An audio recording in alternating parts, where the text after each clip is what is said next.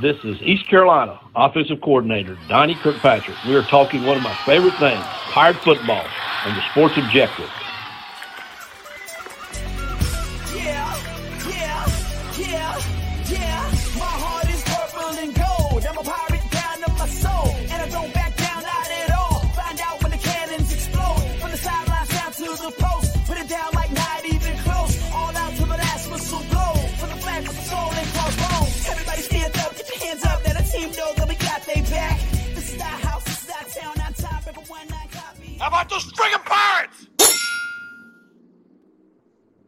Welcome into the Sports Objective Live from Porky's Backyard Barbecue in Williamston.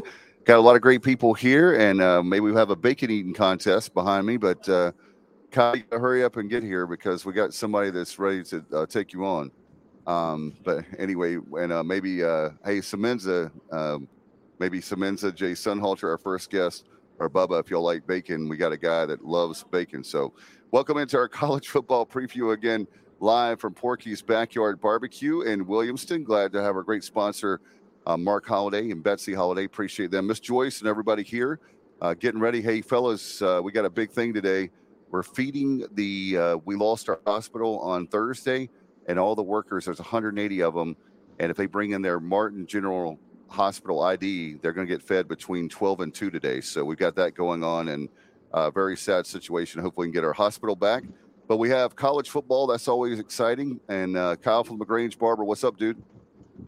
Going on, Dave? Uh, hopefully, I'll make it uh, in person before the thing's over with. If not, I'll be here digitally. But uh, man, uh, what, what, what a day yesterday in terms of news of college football, college football expansion. Yes. Uh, you know, it looks like we're heading towards uh, the Power Two with the Big Ten of the SEC. Uh, uh, Big Twelve obviously has really landed on their feet. It's going to be interesting to see. You got those remaining Pac 12 schools. Will, will, will, the Big 12 be benevolent and invite them in to go to 20? Uh, there's rumors that ESPN is pushing for that. Um, will the Big Ten take Cal and Stanford? I don't think so, but who knows? Um, will they all four join the Mountain West? Will Mike Aresco get involved and make a play and invite the four, and then uh, maybe two from the Mountain West, which is what I'm hoping. Uh, it's going to see how this plays out. No doubt. And uh, guys, I'll tell you what, uh, we were talking about there's only four teams left, right? In the, well, six, I guess. Um, if, uh, four, 16, four, four. It is four, yeah, yeah, four. because of Oregon and Washington, yeah. Oregon, Oregon State and Washington State. Yeah, there's four. So the bylaw state that they can vote to dissolve. Um, what do you guys think? I mean, at this point, I, I don't know. I think it's going to take a vote. The, the problem is the difference between what happened with the Big East and what happened with the Pac-12 is two things the, the Big East, yeah, they had about four football members left, but they had the basketball members at the time, and there was also still a TV deal in place. Their TV That's what I was getting at. And, and there, there's nothing being, you know, there's nothing signed. So I, if there, if Washington State, Oregon State, Cal, and Stanford, if they all four know they're not, they don't have a, another Power Five home, there's a slight chance they could try to stay together. But I, I really don't know how much leeway, even at this point, they would have to invite in uh, American and the Mountain West teams. I really think those four, if if the Pac-12 doesn't extend uh, an invitation to them, are is going to end up in the American or the Mountain West, depending on how things play out. No question, guys. We got to. I mean, what do you guys think with the with that very thing? With uh, I know uh, Kyle, you had. Uh, I'm putting you on the spot when you had the the great idea with uh, all those with those schools. It was what 20 schools um, altogether 10 basically it was pretty much all the american and then hodgepodge of mountain west and west right left. well in this case there's four left and if that's four yeah like i said if nobody claims stanford and cal i think oregon state washington state are yeah but if nobody claims stanford stanford or cal um and you guys jump in on this um one thing i was thinking with stanford if the, if the big 12 doesn't claim them I, I, they don't have any leverage those four to lure people to the to whatever you want to call what's left of the pac 12 I was thinking about this. If Stanford's out there, that could really play into our hands positively as the American versus the Mountain West, um, because Stanford's academic standards are so high. Yeah, the Mountain West does not have any schools with high academic standards. They, if they had their druthers, they would rather be in a conference with Rice and Tulane and SMU and Navy than they would uh, anybody in the Mountain West, with the exception of maybe Air Force. Yeah, you're right, and that's that's one of the things that will be interesting to see And another thing I thought about is our conference is named the American Athletic Conference. So I know the intent was because of um, the geography and distance between, but man, uh, uh, with Stanford and uh, with the remaining teams, you take all those teams, that would be a big coup. My question is to you guys. I know um, I didn't think that they those teams would be available uh, with Stanford and Cal because there's rumors, you know, they're going to uh, the uh, Big Ten, but they still haven't. So, what do you guys think about the as far as a TV deal? It is speculation, but that's what we're doing here early uh, August. Uh, we're getting ready for the 2023 football season. What do you think a TV contract? Do you think it's 15, 20 million if you could get Stanford and Cal and uh, some of the other uh, Mountain West teams? Well, first of all, I think this is an opportunity for East Carolina guys and Mike Aresco and Jon Gilbert and you know all the athletic directors right now in the Americans should be on the phone. They should be working together, trying to come up with, you know, be creative, come up with a solution because of the fact that I, I truly believe this is an opportunity where if you can take those remaining four teams, uh, work with the Mountain West, and try to do some form of a what I guess, for lack of a better term, a super conference. And you know, I, I think that would be a conference right there. You're talking about teams like Air Force, Colorado. Um, I think that is the type of conference where not only does it create interest for the fan, but it also um, would generate a much larger TV contract, in my opinion. So that's something I would be really interested in personally. Is it realistic? I don't know. I mean, I think it is.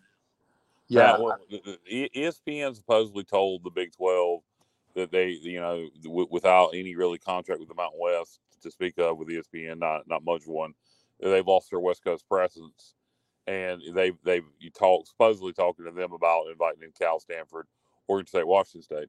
Well, if the Big Twelve doesn't want to, and I and I don't imagine they do, or they would have, um, then those schools are left for the American to pick up. And like I said, if Stanford is out there, I think they're going to want to be in a conference with the Rice and a Tulane. Um, if Right. you can get those four, and then take Boise State and San Diego State from the Mountain West to go to twenty. Oh my um, God! Yeah, I mean, and then you, you, you, I, to me, you got to talk to ESPN, and um, to do that, I think we'd have to be at a minimum of 15 million per school with the TV deal, and I think we could get between 15 and 20 million if that kind of league would play out. But you know, who knows? They, they may all go through the Mountain West. Uh, I, I'm still not convinced that the Big 12 doesn't end up deciding to invite those Final Four going to 20. Um, we'll see. I think They sh- they should uh, from their standpoint. And uh, by the way, if you have any comments you want to put up, uh, then Jay Sonnhalter. I'm just kidding. Jay Sonnhalter from ESPN Plus, our great brother. Man, it's so great to see you. You know that means, guys, that when we have him on, uh, we're getting so close to college football, just around the corner, just a few weeks away. And I know Jay will be calling games, um, high school games. Um, and college games, and we're really excited. And one of my broadcast partners, Charles, uh, we're going to be uh, talking to Harold Robinson late, late later in the show. He's doing a book signing right now. Uh, we're going to have him at 10 o'clock, um, but he'll be with us, the legendary coach of Williamston, myself, he, uh, Charles Smith, and others. Uh, Bubba Rosenbaum is helping us out, and maybe some of the other guys from uh, our team here, the Sports Objective. We're going to be doing Martin County football. I got to practice that. I'm so used to saying Williamston Tigers, Riverside Knights, um, but the two schools in Williamston or Martin County, Williamston uh, being Riverside, and of course Robertsonville being South Creek, they've combined with the athletics now. And guys, we've had over 50 guys to show up. Uh, they actually had last night a midnight madness uh, for Martin uh, Martin County football. They had 150 people show up at midnight. So that makes me really excited for our future. And uh, we're going to be playing 1A ball and then 2A for the playoffs um, until realignment happens. And the, who knows, Bubba probably knows in the next year or two, I think realignment comes back up.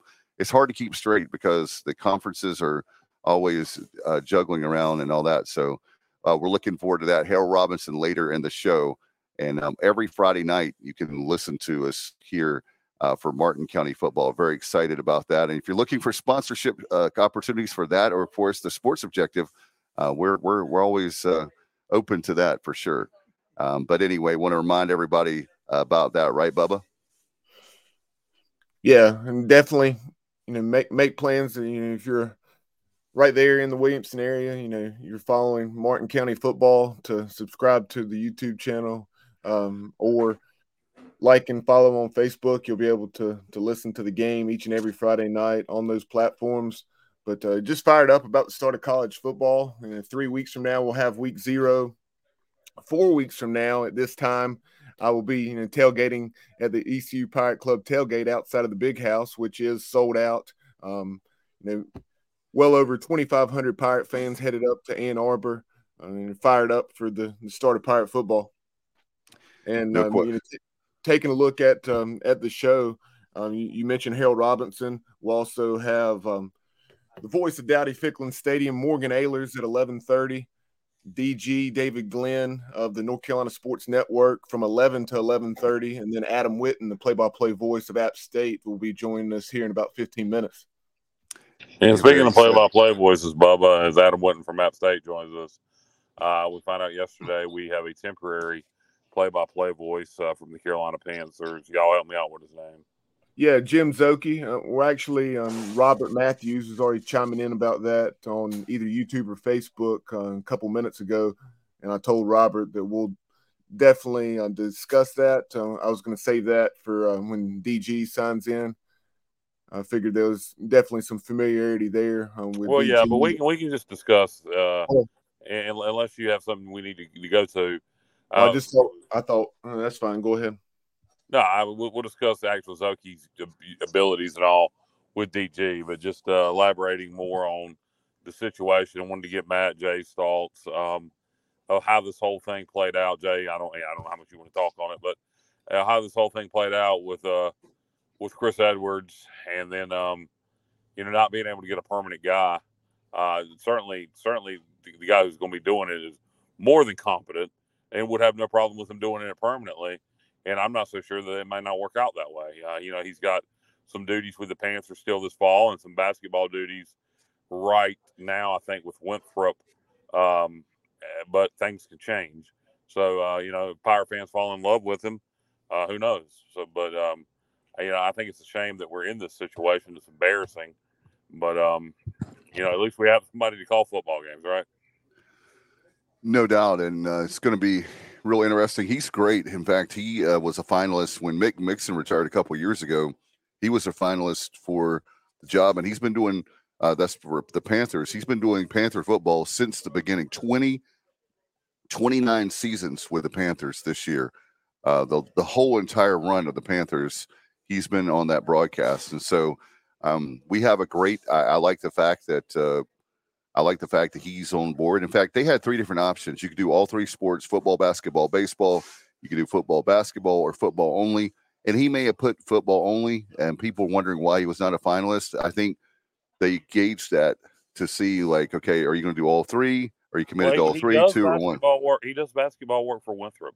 Right. So I don't know why he, you know, if he's interested in the position permanently, and who knows if he is, uh, he can do both. Um, uh, Matt, what is your thoughts on, on the situation? Well, my first thought is it's more baseball work for my man Jay Sonnhalter.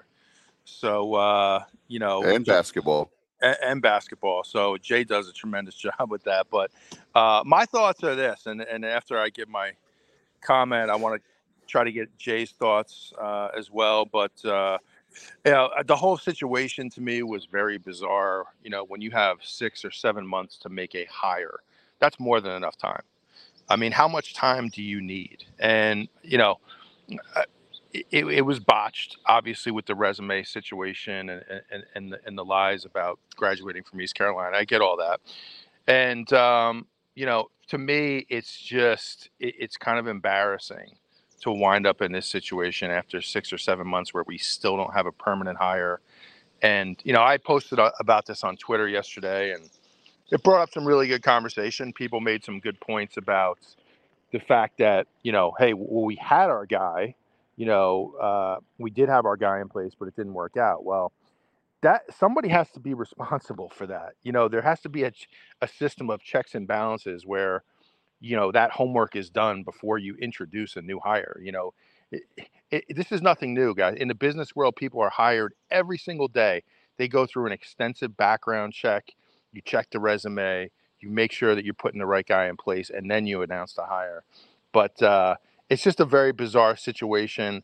I hope that Szoke, you know, uh, turns out to be a, a, really good thing. I'm not doubting his abilities at all. I think he's a really strong broadcaster. So no disrespect to him, um, but my thoughts are when I when I talk about this, it's it's embarrassing for ECU and um, Jay. What what are your thoughts on? I don't know how much you want to comment on this. I don't want to put you on the spot since you're in the business, but what what are your thoughts about about this situation? Well, I, I just think for me, I'm not really aware of any of any of the background details. Um, to probably, I just don't know any of the details. I just, I mean, my biggest thought is, I, I just, you know, kind of going back with, with Jeff. I mean, I think the Pirate fans and and myself included, we miss Jeff, and and we're going to continue to miss Jeff. And what a what a great person he was for the community, for the program, and um, what he did on game days is something you know we'll always remember. And you know, I I, I wish uh, I wish Jeff was still here, and and you know we're gonna miss him a lot. But I, I just you know I know moving forward, hopefully you know everything gets solidified in the future. I, I just don't know much about the background details on the whole process. Well, I'll tell you, it's uh, it's really sad because again, when he passed away February 10th, we were very upset emotionally. The whole everybody in Pirate Nation loved Jeff Charles because of 35 years of think about all those relationships. And now it's a situation where you're like, okay, by July 1, you thought you'd have somebody in place. And then, you know, it's it took to August the 4th before we had somebody, and now they're only interim. That's what we're upset about. Um, we had plenty of great candidates, and um, a lot of people wanted the job. So, you know, not only is it for Jeff Charles, uh, but we had plenty of time to make this decision. It wasn't like he passed away a couple days ago. You know, guys, that's one of the things I was thinking about. It was that um, he passed away, say in July or now, like a couple days ago. Then it's a very, very uh, t- touchy situation. You know, you probably would have to do interim situation um, because you don't want to make a quick hire and uh, all that. And out of respect to Jeff, but we've had plenty of time and um, and no responsibility has been taken by Playfly or the administration. Nobody took it. Uh, I, I can't believe that that nobody took it. Um, I mean, that's what leaders do. Yeah, I agree with you there. I think uh, I, I, think um, Gilbert uh, has kind of uh, passed the buck to Playfly. Maybe Playfly does hold sole responsibility for this. I know Gilbert was very embarrassed. Um, one thing I will say, and then we'll move on from this topic until we get Gilbert or not Gilbert on. I'm sorry, Dave Glenn on. Um, is that I will say this. You know, when everything fell through, you, you tried to get Chris Haymeyer, and he turned it down because you know for whatever reason he didn't want it. Now uh, there was a couple other people I was told to turn it down. Also, I can't confirm those. Um, so it, it's kind of a scrambling. I, I, do think hiring in that situation, hiring an interim, uh, we should have never had to hire an interim. But instead of rushing and just hiring somebody to say they're permanent, um, I, I, do think that that was a smart move in this situation. Um, I just don't think we should be in this situation. But um, anyway, um, back to conference realignment, and then uh, you know we'll get back on actually talking about some football, which would be nice, get some actual football. But um, I just I was going to ask Bubba. I know Matt Phil. Matt kind of like me. He, he he hopes things play out with the with the coast to coast super conference for the American. Bubba, in your dream world, how would how would things realistically play out? Obviously, we'd all love to be in the SEC or the ACC, but it, it, it, do you think there's a realistic shot? I know sometimes Bubba's a little bit more um, grounded than, uh, than the rest of us. yeah. Do you think there's a realistic possibility that, that we get those Pac-12 schools in the American? I, uh, you know, honestly don't know. I mean, I'm sure that would be great, but uh, I really, I don't know. For some reason, obviously their their situation is a little bit different now, you know, um, because like you mentioned, um, you know, ESPN is. I hadn't seen that report, but it did not surprise me. I was wondering if something like that may happen, as far as them trying to encourage uh, the Big Twelve to to take those remaining four. But um, you know, just the way you know when, when they had a little more leverage, you know, when, when they were still together as the Pac nine, I guess at that point, or actually actually even uh, the Pac ten before Colorado and made the move to the Big 12 when um, you know San Diego State uh, was was kind of shunned and um, you know trying to get back in, into the Mountain West and say, saying they never left. So I just it's certainly not what those four schools uh, want to do, but uh, at this point, uh, they're not exactly a ton of options on the table. So it's going to be interesting to see how it unfolds. And it was the mountain, the Mountain West. Do they get? I, I take it they make a play at it too, being geographically, it would make sense. Yeah, there, there there's Well- rumors that the Mountain West have already had conversations with Oregon State and uh, Washington State. Yeah, you, Guys, talking would about certainly, grounded- certainly think so. Go ahead, Matt. I was to say to you, you, Kyle mentioned the word Bubba's a little more grounded. Well, let me bring Jay. In, let me bring in Sonny on this because you know Sonny and I do a, a show together, which I'm really looking forward to. And Jay is definitely the more grounded, and he, he classes the show up. He classes it up. So, so Jay, let me bring you in here. I know we only have limited time with you. What are your thoughts on this craziness with the realignment, and and it just seems like it never ends? Yeah. What are your thoughts on this? Well, I mean, it, I, I mean, honestly, I don't like it at all. I like the old rivalries. I like the conferences the way they were. I like the way college football was five, ten years ago. So I don't like any of this change. Um, unfortunately, it's not going to go back, and it's just a money grab and you know power grab with the networks and everybody trying to be in alignment. I mean, the biggest thing for ECU and, and the American conferences, the, the conference has to be aggressive because if you just sit back on your heels, then then it's you know you may you it may work out or it may not. But like the American needs to go get other schools and just solidify and power you know power this conference and get more beef to it because if they sit back, you don't want to be poached by other conferences. You want to be the one that's adding schools and you know kind of kind of solidifying yourself. So I mean that's my kind of my my feel on it. Um, I'm not a big I'm not an NL, NIL fan. I don't like all this conference realignment. I guess I'm old school, even though I'm not that old. but I'm old school on this. But I just wish things were kind of the way it was uh, before. Unfortunately, not going to change. The other thing is, no matter what conference we're in, we need to win. I mean, winning will cure Right. all. So, I mean, whether we're in a bigger conference or the American or a smaller conference, we just need to focus on winning, and you know, then it'll it'll work out the way it's you know it's supposed to be, and, and be we'll be the best we can wherever we're at. And Bub, I know you have a quote from um, the Oregon State AD. Yeah, something I actually saw on X. Um, still sounds weird saying that instead of instead of Twitter, but uh, Stewart Mandel, who does an excellent job, um, tweeted this last night. Um, Arizona, excuse me, Arizona, Oregon State AD Scott Barnes uh, was just talking about the the whole situation um, with Oregon and Washington moving on, and then Arizona, Arizona State, Utah. He said he's in his fourth year as AD there in Corvallis, and th- this is the the fifth conference realignment of his career overall. But this is unlike anything he's ever experienced. I've never seen so many last minute decisions and twists and turns as I've seen throughout this process. Barnes said, conference realignment just doesn't make sense anymore. What this enterprise was built on was regionality and rivalries. That is gone, and that is leaving the Pac 12. Some of the most special pieces about our model is regionality of competition and rivalries. Those things are forgotten. It's a great quote. That's a great quote, and he's absolutely right. And let's just call it what it is, fellas. This this is not about higher education. This is not what, what about what's best for student athletes. I love that word, student athletes. It always gives me a laugh. This is about money. This is about money. Right. All right. Let's just call it what it is. Enough with the BS. Everybody's trying to maximize revenue. All right. Um, that and that's what it is. And, and you know, it's it's it, it really is sad to see these rivalries go away. You know, Exactly. one, one that always comes to mind first is like West Virginia and Pitt. You know, conference realignment ruined that, and and and you you you have they're just adding up now to the point where, you know, eventually what I fear is they're going to start turning people off from college football with all this nonsense, and um, you know, uh, Jay, to bring you in here uh, on this again, you know, what would what would your thoughts be potentially on some sort of a, a for lack of a better term, a, a merger with the remaining four, the Mountain West, the American? Do you think that would put us in a better? Do you think that conference would be better than the previous version of the American as we saw it last year? I kind of feel like it would. Yes. I do. Yeah, I do. You're talking about bringing in the mountain schools.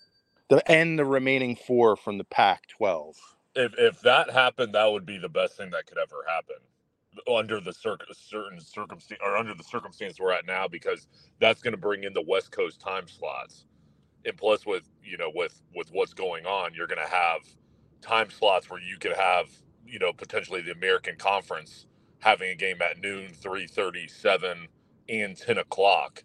If you have West Coast teams, so you're going to have more visibility for your conference, Exactly. you're going to have more power there. So, I mean, that's that's the best case scenario. I mean, my only concern on that is, you know, I don't know what the situation or Oregon State or Washington State, you know, but if you can get those mountain schools, I mean, what whatever you can do to go west, I think is going to be needs to be the play. And is the best thing that could happen. Go west, young man, like they, they say, right, E- uh, even though, even though, uh, yeah, Matt, I agree one hundred percent. I mean, this is just it's pro football in college now. I mean, it's not it's not student athletes. I mean, these kids aren't aren't going to be able to have kind of a normal a normal college life when you're traveling that much, and especially the other sports. No doubt. So I mean, it's it's turned into a business. I mean, that's that's what it is, and Turn, I mean- turn, turn into it. It's always been a business, just even worse now, right, Jake? Yeah. I mean, but when you when you look at it and it kind of trickles down, you know, high school's turning into more of that, but like there is truly a difference between high school football and college football, and there always Oh, has yeah. been. But I mean, you know, Really it's, time. it's just it used to be kind of high school, then college was still kind of in a to a degree, and then pro's pro. But you know, college is now pro, and high school's turning a little bit more into college. But um, yeah, I mean, and, that's another thing we haven't talked, you know, a whole lot about. But the high school football season starts in two weeks, so before you know, ECU plays Michigan and week zero, high school's in in a couple weeks here, and I'm excited about y'all's announcement with the um, you know Martin County schools. That's I think that's awesome. That's great, and to be able to cover them, and I'll be doing high school football up in up in the Raleigh area too, and love doing that. And I'll be with our friend Patrick Johnson on Friday Night Rivals doing that. So looking forward to that as well. It's going to be fun. Jay, you're the man. Uh, appreciate you. In fact, Sonny and Semenza coming up uh, very soon, right, Bubba? But guys, Yeah, Can't wait, be- man. I can't wait. Can't- can't wait. I need to be better this year, Matt. I'll be better. My picks were very average last year. Uh, you and me, you and me both, man. So hey, if we, if everybody could pick them right, we'd all be very wealthy. yes, You're right. I mean, so you know, but hey, we'll, I think we'll both be better. No I've really doubt. been studying the the spreads and the lines in the off season, so I feel like I put in my preparation, so I'm ready to go. All right, I I like it.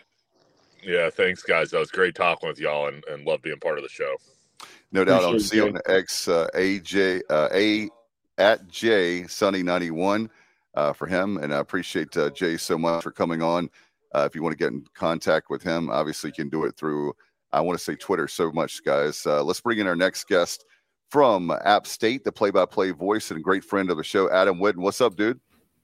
Hey guys, happy to be with you. We are what? This is only two more Saturdays after today without college football. So I'm I'm getting more and more excited. Hope y'all are doing well. Doing great. By the way, before we get started, I know last Saturday night, I just want to get your take because you're uh, there at the school, um, and all of us love uh, Darius Rucker. How was the concert? I had a friend there. She said that it was the atmosphere was great. Of course, you know Darius. Is, Darius is going to be great, um, but the fans. She said there was a lot of people there. Yeah, I unfortunately was not able to be there, but I knew a lot of people that went. My my social media feed was just full of pictures and videos of people that that attended the concert. It, it was it was tremendous. It was the first outdoor concert at the stadium that they had since Luke Combs, which was two days after the App ECU game in Charlotte in in 2021. So it was uh, it was it was a lot of fun from what I could tell. I, I'm I'm more a fan of Darius Rucker back from the Hootie and the Blowfish days. Uh, Okay. More so more so than a than a country artist or a, or a solo artist at, at this stage. But it was uh thankfully they, they actually had to delay the start of the show because of thunderstorms. So they, Oh man. the good thing was that they were able to get the show in. Otherwise, that would have been just a total mess. But it was uh it was an amazing show from what I could tell. I just uh, I wasn't able to be there myself, but we hope to get more of those types of acts and performances and concerts at our stadium. It's it's really a cool thing that we're able to do outside of football season now. Yeah, No not, doubt. for, not for nothing. You know, me and Dave are both big into concerts, and I just think the Boone area in general, uh, as pretty as that is, and Smart. a, a nice amphitheater somewhere in the mountains there in Boone or Blowing Rock would uh that would, would be perfect. But anyway, um, Adam, I, I got a quick question for you, but then we can get into breaking down App State football and talk about East Carolina App State. As we're talking about conference realignment and conference expansion, uh, do, you- do you know off the top of your head what the Sunbelt television deal is worth? Um, I, yeah, Was I- it four million? Four million per school sounds high. Um, I don't believe it's It's that two, high. it's two and a half, I, isn't it? I'd, I'd heard two. Yeah.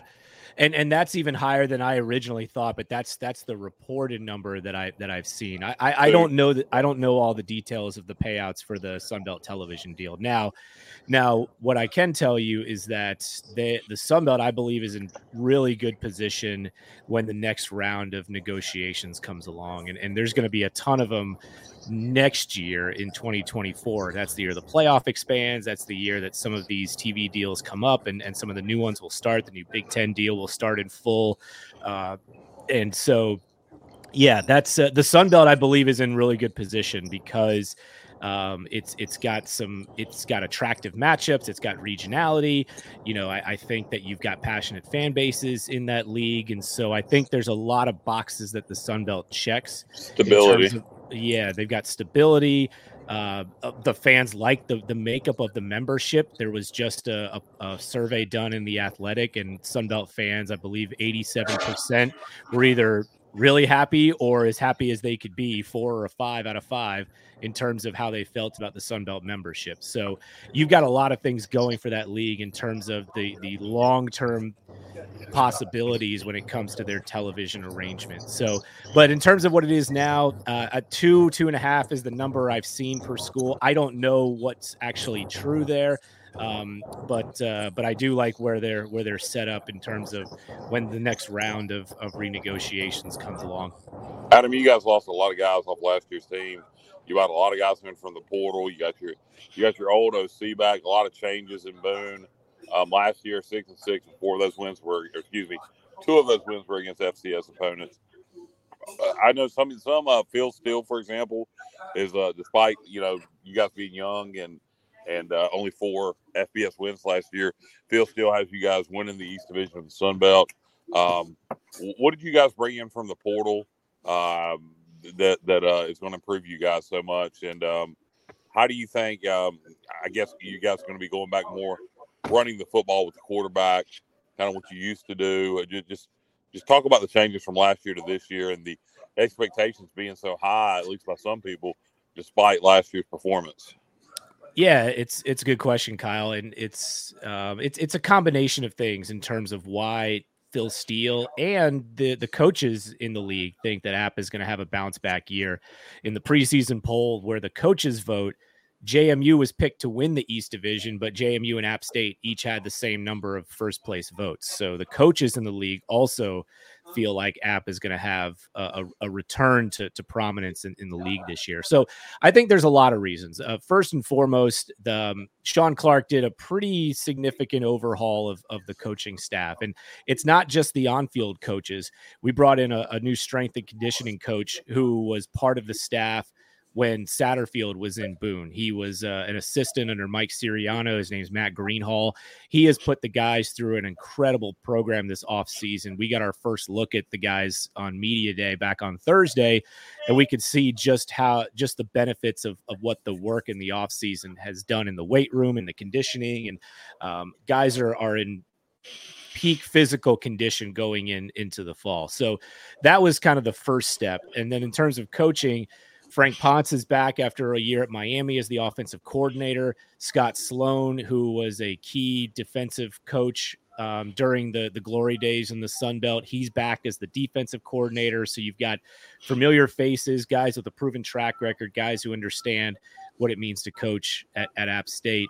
Um, and then in terms of the makeup of the roster, you know, on on the offensive side of the ball, you bring in a couple of transfers. Uh, one at the running back room, uh, Haywood from from Navy, who's a running back. He'll probably end up being like the third or fourth guy, giving more depth to the running back room couple of wide receivers to to balance out what's already a really talented core that mostly returns from last year, and then more depth on the offensive line. Offensive line is an area where we've never typically had the depth that we wanted to, uh, but but now we do, and so I don't know that we'll see any of the transfers start on the offensive line, but providing a lot of depth, uh, which which will really help.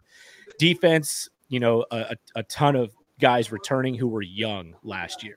And so it's not a lot of names that people know, but some of it's transfers, but some of it's guys that are just growing up and, and getting more experience and more attuned with the college game. On the defensive line, the two that stand out are just monsters physically. Uh, Michael Fletcher from Michigan State, who I believe checks in at like 6'6, 250. Uh, he's just a specimen. And then Sean Collins, a transfer from Rutgers, are the two big transfers on the defensive line. Uh, one guy that we're really excited about is from Richmond a really talented corner from Richmond named Tyreek Funderburk, uh, highly sought after by a lot of FBS programs. He'll probably be at one of the starting corner spots. And then uh, you got a couple more transfers in the secondary that'll battle for, for some playing time. So, coaching staff, strength and conditioning, resetting a lot of things in that in that uh, realm, and then uh, bolstering the lineup with some, not just some transfers, uh, but also some guys getting a year under their belt um, to to really help this defense. So um, a lot of talent, a lot of lot more depth this year, I believe, and so uh, that's those are a lot of the reasons why coaches and folks like Phil Steele um, feel like App State could could once again challenge for the Sun Belt crown again. Adam, I had a question for you as far as uh, uh, when we were talking about conference realignment. Do you think uh, with the Sun Belt, do they have any um, aspirations or any teams that they could add? Uh, I think uh, you guys are pretty rock solid, but uh, do you guys want to add any more? Have you heard anything on that? Is there an appetite for realignment? It's so the way I understand it, Dave, is it's you're never going to say never, right? I, I think right. you're always going to be open to something that's going to help the league as a whole.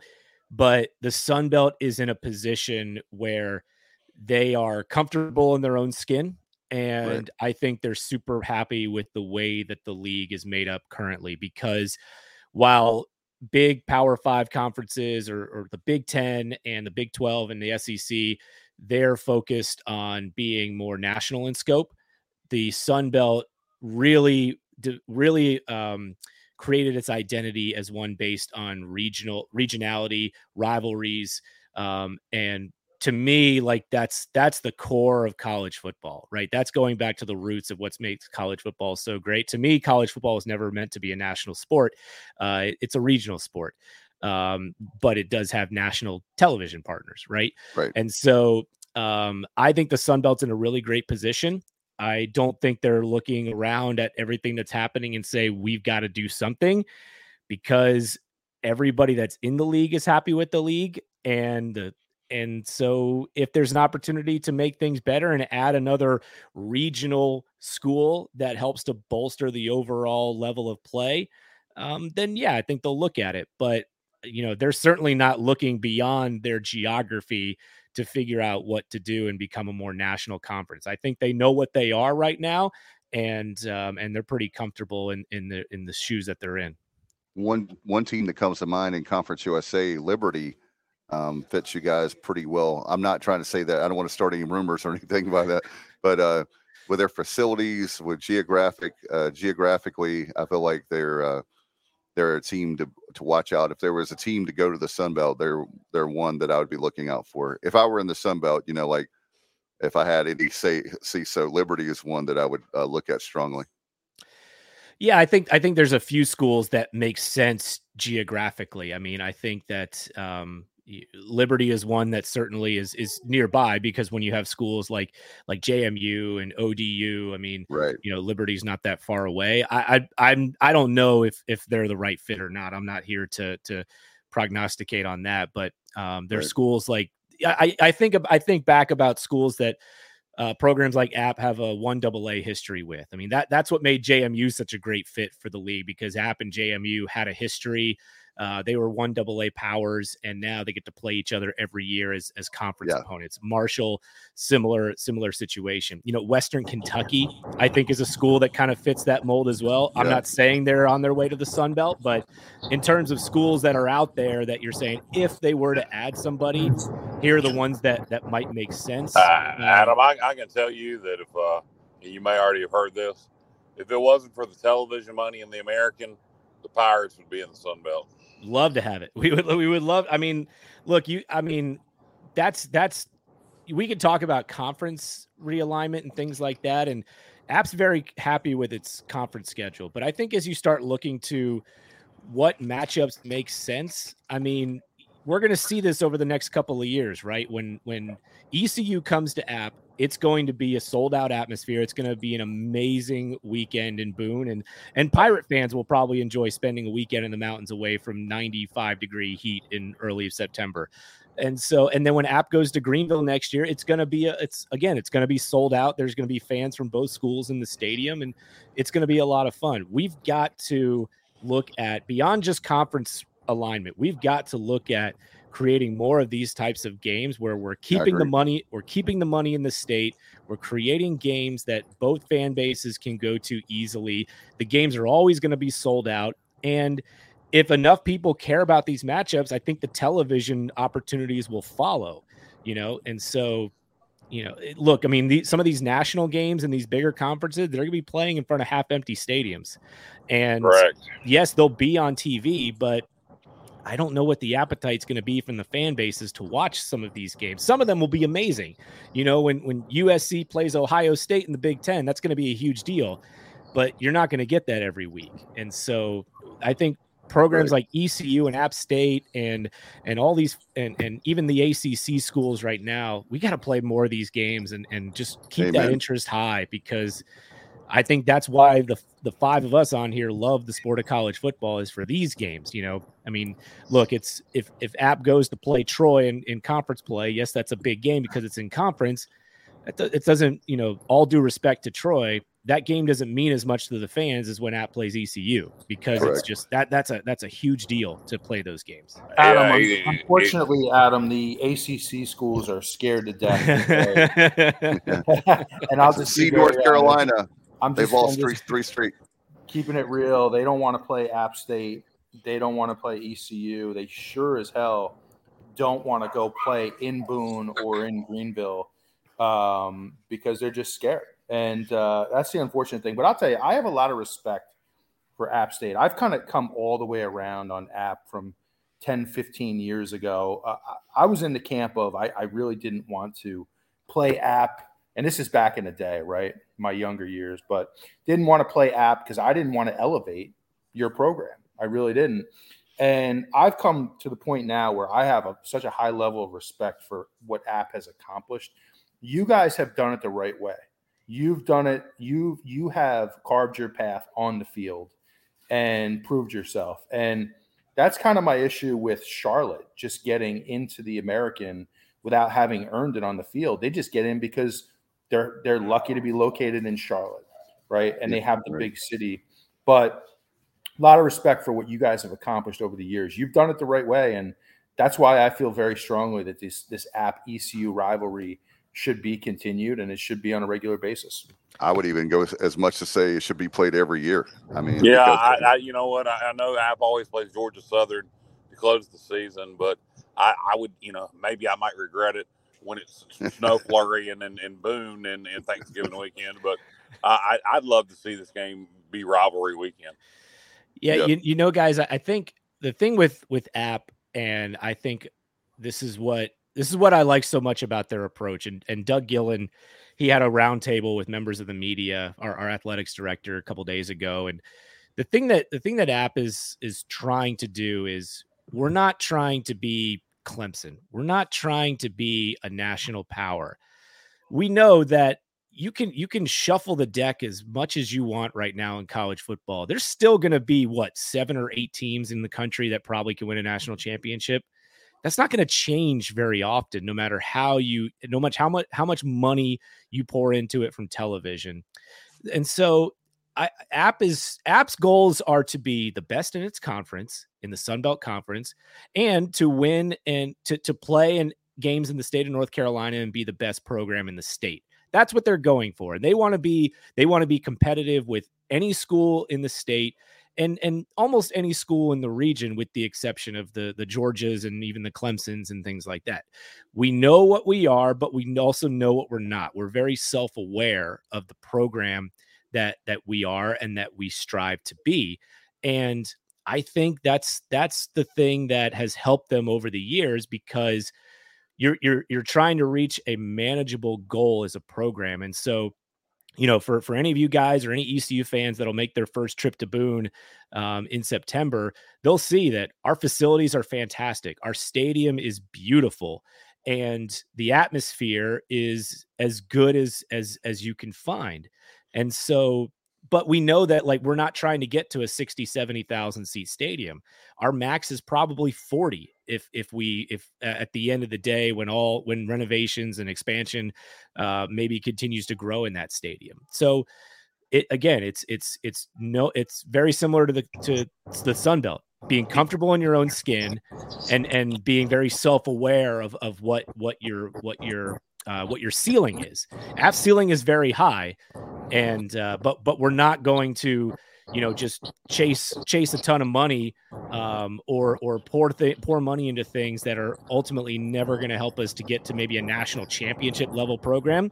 Now, if the playoff expands the way we think, who knows what's going to happen with the playoff with with uh, with all this realignment? But if the playoff continues to expand the way that we think, with going to twelve App could legitimately be a playoff team, and and that's that's a realistic goal. And so I think, you know, I, I think that's the thing that I like about what App is doing, and I think where it can be on par with with other programs in this state. And I'm like you guys, if if we had an annual East versus West in North Carolina matchup against the Pirates, I think our our fans would certainly eat that up, and I think it'd be a lot of fun.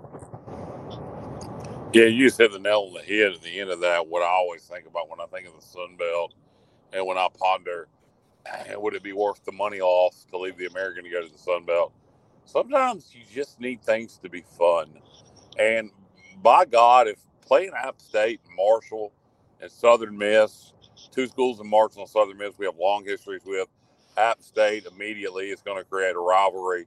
JMU rivalry, Old Dominion, you create a rivalry. Coastal Carolina, you create a rivalry. You know, guys like Bubba would be going to games every weekend because he'd travel everywhere because it'd all be drivable. It, you know, the conference just seems like it's so much fun. And that's why, you know, despite the American having better TV and more money, I'm envious of the fun that the Sun Belt seems like it is. Yeah. The, the, the Amer the thing about it is th- this could all change in, in a couple of years. And that, that's what I, that's what I go back to when I say, you know, chasing chasing the the money, chasing the dollars. You know, I think Oregon and Washington and Arizona and Utah and Arizona State, you know, they probably feel good about the decision they're making.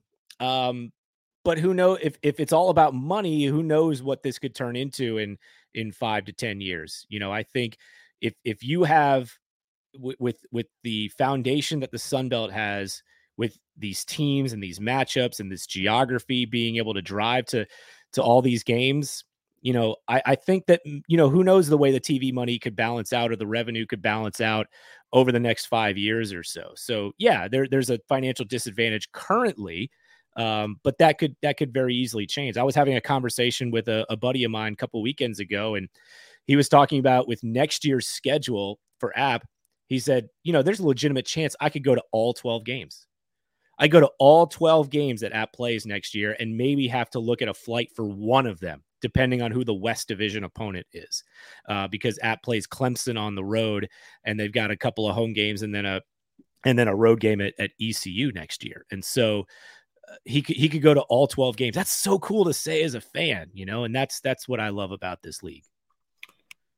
Adam, we have a comment from one of our viewers here on Facebook, Monica Keefe, and she chimes in saying, "Build it and they will come." ESPN College Game Day knew that App State was special. Yeah, it's uh, and they they realized it. It was probably it's going to be a place that they'll always remember um, when uh, when they showed up. And yeah, it's uh, it's it's the same thing we say when it comes to recruiting or even somebody who's looking just to go to school for something other than athletics. We always say if you can get them up the mountain, then you've then you've got them hooked. Um, people think, oh, you know, it's it's in the middle of the mountains, middle of nowhere. Uh, it's it's not easy to get to. You're you're a couple hours away from any major airport, and so yeah, there's a lot of reasons you could say why you you you can't make it to Boone. And certainly, College Game Day has had it on the list, but it's never happened until last year. But just like those folks experience when when we talk, it's same with student athletes or pr- prospective students. We say once you get them there, then they realize why why it's special and and we can't wait to to showcase our our town our scenery our stadium our atmosphere to to the the, the fine folks from ECU that may be experiencing it for the first time. A few minutes ago Adam you mentioned uh, the Mountaineers had their annual media day here just a couple days ago and coach Clark not surprisingly was asked about that matchup with East Carolina and loved what he had to say uh, so much so that I created a short and put it on our YouTube channel but um, kind of shifting back to that matchup specifically on the field, uh, when the Pirates and Mountaineers square off on September 16th at Kidd Brewer, each team will have a quarterback that has only started a couple of games. East Carolina, it will either be Mason Garcia, um, most people think, or or potentially Alex Flinn. Um, tell us about the situation with the Mountaineers. I know Ryan Burger was leading coming out of spring practice. Yeah, it's uh it's interesting. Um I Bubba, I think last time I was on with you guys, I, I mentioned this this that um app is going into a season for the first time really since like 2014 not really sure who their starting quarterback's going to be. And uh yeah it's it's it's a it's a two player race for for the most part. It's Ryan Burger, a redshirt freshman from from Myrtle Beach and it's Joey Aguilar um, who's a JUCO transfer from out in California and um, they're they're both very talented. They but they're they're different. They're different styles. Ryan is uh, Ryan's a dual threat quarterback. He's uh, not as tall as Joey, um, but he's he's got a strong arm. He's put on about 20 to 25 pounds of muscle since he got on campus. Um, so he fills out the uniform a lot better than when he came in as a as a true freshman last year. So, um, but the, the thing with him is is experience, right? He's he came in in some mop up duty last year while preserving his red shirt, but he's never started a game. You know, he's never been the guy. And uh, the the thing you always wonder about is how will they react? How can they command the offense when they're out there on the field and everybody's looking to you to set the tone for the way that that you're going to play. Joey has never started at the FBS level, but he was a starting quarterback at at JUCO.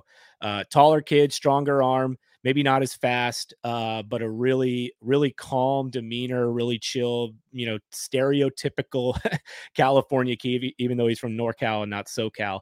Um, so those two guys are neck and neck. I think I do think coming out of spring, Ryan had the edge. Um, so Ryan is is probably number one if you were to have to give it to somebody right now, but there's a long way to go until that season opener against Gardner Webb. And so, um, you know, the good thing is that even with all the coaching changes, Frank Ponce coming back as the offensive coordinator. I think the really cool thing about the quarterback position at App is for the first time in a long time, uh, really since Scott Satterfield left, you have a quarterback that was actually recruited by his quarterback coach and offensive coordinator. Because Frank Ponce, when he was here in 2021, recruited Ryan as as a part of that recruiting class. So even though Frank wasn't here last year for his true freshman year, Frank recruited him, knew he loved him. He he said this is the kind of guy that'll that'll be great here at App. And now you have OC and quarterback that actually were part of the recruiting process together, uh, combined for for this App State offense, which is something we haven't had in a while. And so, uh, yeah, we're we're fascinated, just like you guys are, to see how it plays out over fall camp. Um, but certainly, we've got two capable guys, and it's just trying to see who's going to take that first snap at this point it's very exciting. Looking forward to a great season. In fact, uh, I tell you what, the I, am just curious to see Adam as far as our game uh, coming up on September the 16th. I'm curious to see the secondary market. That's one of my hobbies. I like to see like prices and man, those tickets could easily go for a few hundred dollars a piece. I would think.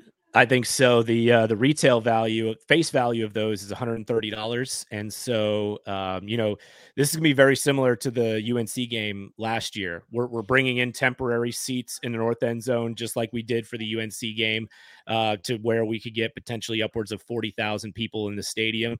Uh, some of those UNC tickets were two, three hundred dollars on the secondary market. I would not expect anything different because um, this this game is is uh, just as popular with ECU's first trip to Boone since the late 70s.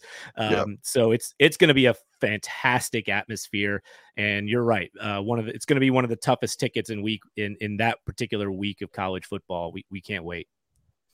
I'm going to make a bold prediction about this game. Uh, on and I said it before.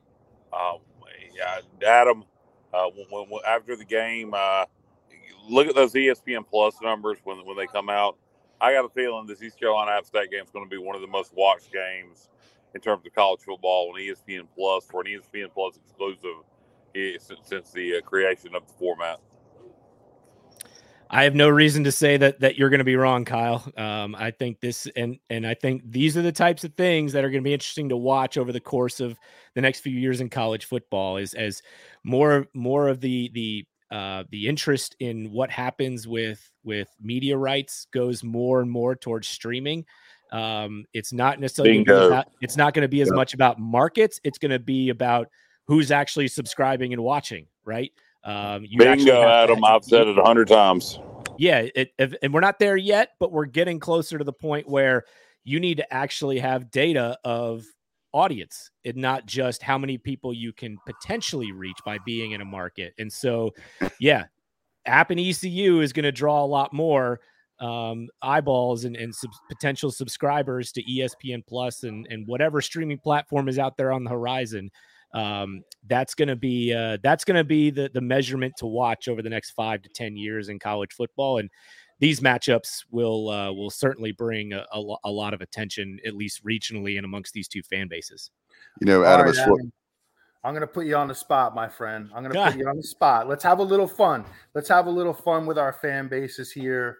Any, I'd like to hear your prediction for the game. What's the score going to be? Who's going to win? Oh my goodness. Well, I, I, can't. I can't. First of all, I can't sit here in good conscience and say that App is not going to win. Right. Right. absolutely. Absolutely. You can't do that. I, yeah. I, yeah. Um. I, I will. I will make a prediction on what type of game we will see. I. I feel like Apps. Hopefully, by week three in the season, the quarterback, whether it's Ryan or Joey, will be comfortable enough. Um, I think we're going to see a lot of points in this one.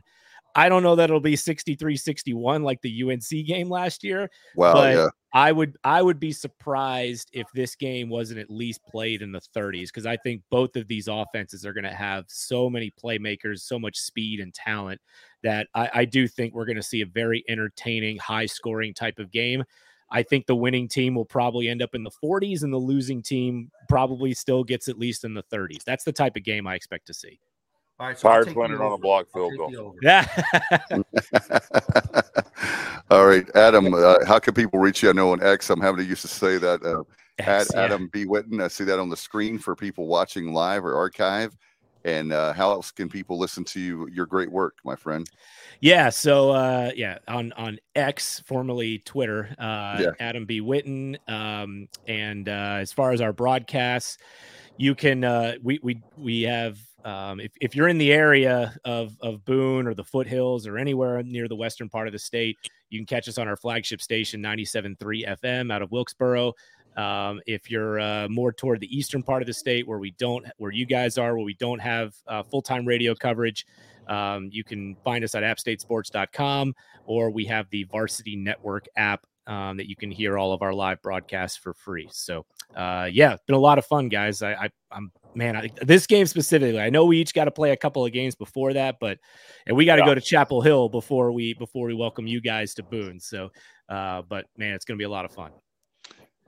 Can't out, out of curiosity, I know we wrapped this up, and I but I had one more thing I wanted to ask you because yeah. you made me think of it. What is the furthest point east you guys have a network affiliate?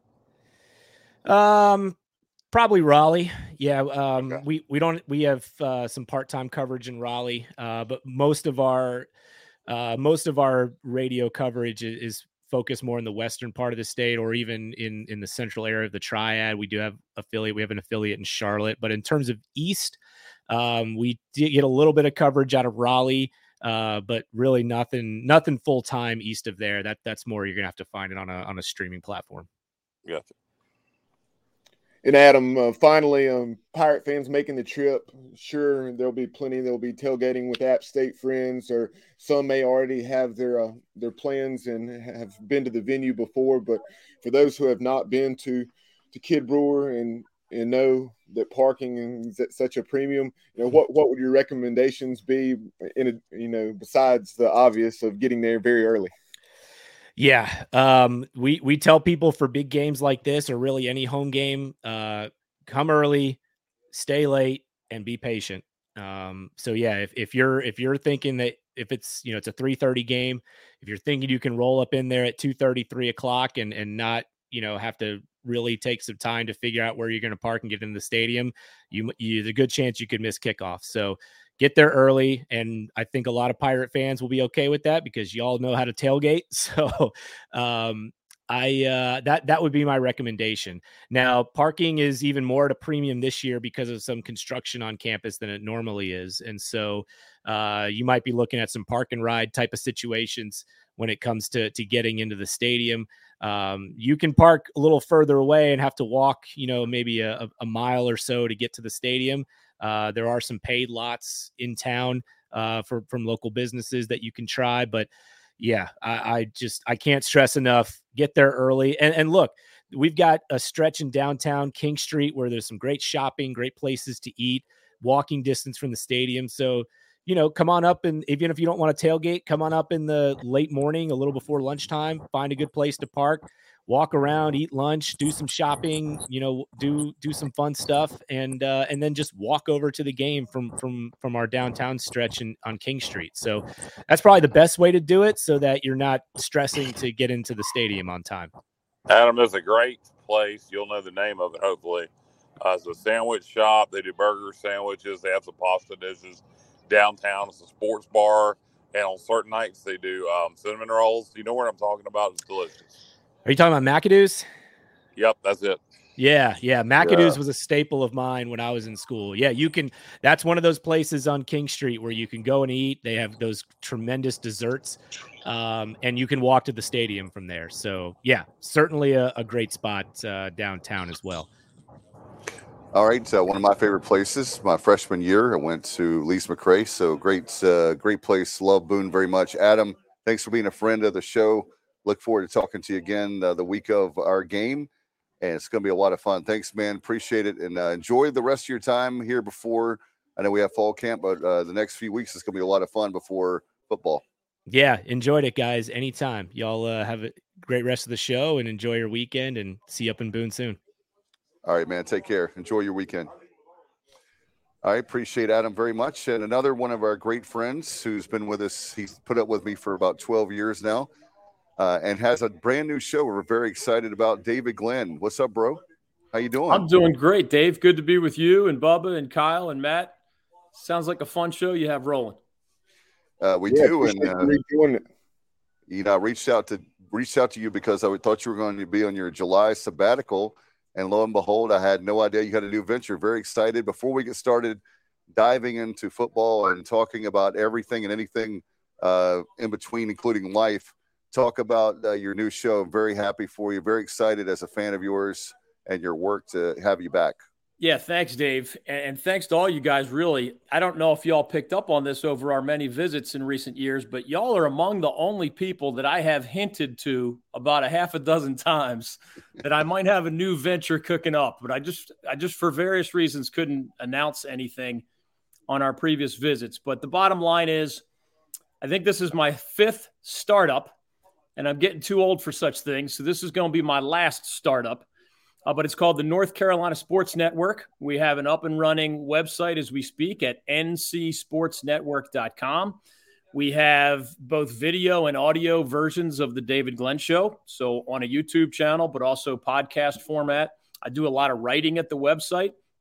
So YouTube, podcast, website. We also have a statewide traveling tailgate tour that we're going to yep. have a lot of fun with, including, by the way, the ECU trip to App State. Of course, how could we leave that game off? Uh, so that'll be one of our, I think, 18 stops from from from mid August to mid December. Um, and of course, I love coming to Greenville. I love chatting with you guys. But uh, yes, this is what I was hinting at. And we also we already have about 10 sponsors, which in 30 days is about a miracle in the sports media universe. So uh, we're off to a great start, having a lot of fun, and we hope folks will check out. If you can subscribe to the YouTube channel, that does me a big favor. Um, just look for North Carolina Sports Network. Uh, but of course, you, the Grand Central Station is on Twitter at David Glenn Show and online ncsportsnetwork.com. Yeah, David, in just over a month, as you mentioned, that 30 days and the number of sponsors you've been able to accrue, um, I noticed that you already have surpassed 500 subscribers on YouTube. Yeah, I was excited about that. And, you know, we, I just, you guys, some of the other things I've shared with you over the years, as much as I love sports media, right? All of us consider ourselves blessed full time, part time, in between. If you get paid to talk and write about sports for a living, you, you know, you're winning the game of life, uh, at least on the professional side of things.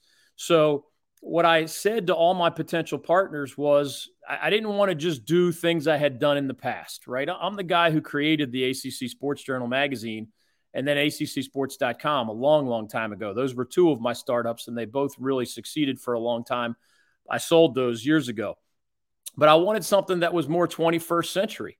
You know, in my visits with you guys, I can see you, I can hear you. You have sponsors, you have um, a wide and diverse audience, um, and just there's that face-to-face element. Obviously, the audio element. Obviously, you guys are knowledgeable about your areas of expertise, and I find that compelling, whether I'm a guest or a host. So. Uh, the the 500 plus YouTube channel subscribers was basically in like two weeks. So, you know, all the folks who had asked me, what can we do to help bring you back, DG? Well, there's, I said, there's two things basically. One is if you own or run a business, be one of my sponsors. Uh, because without an economic model, you, just can't do anything on a large platform the way I was hoping to do.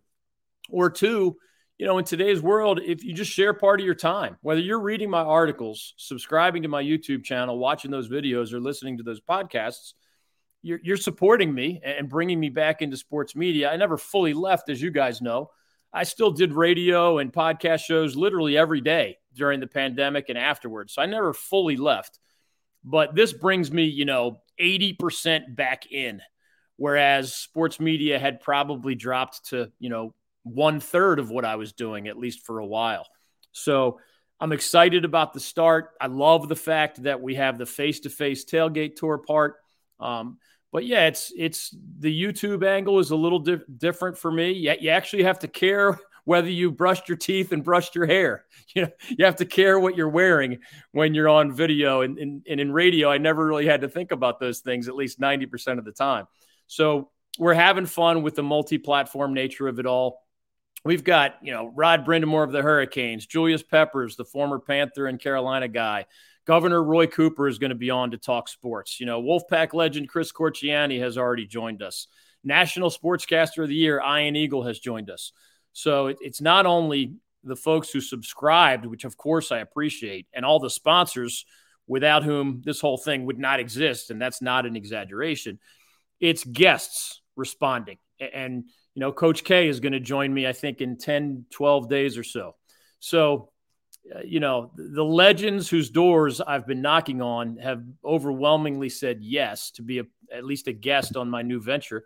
And, um, you know, you just can't ask for more than that.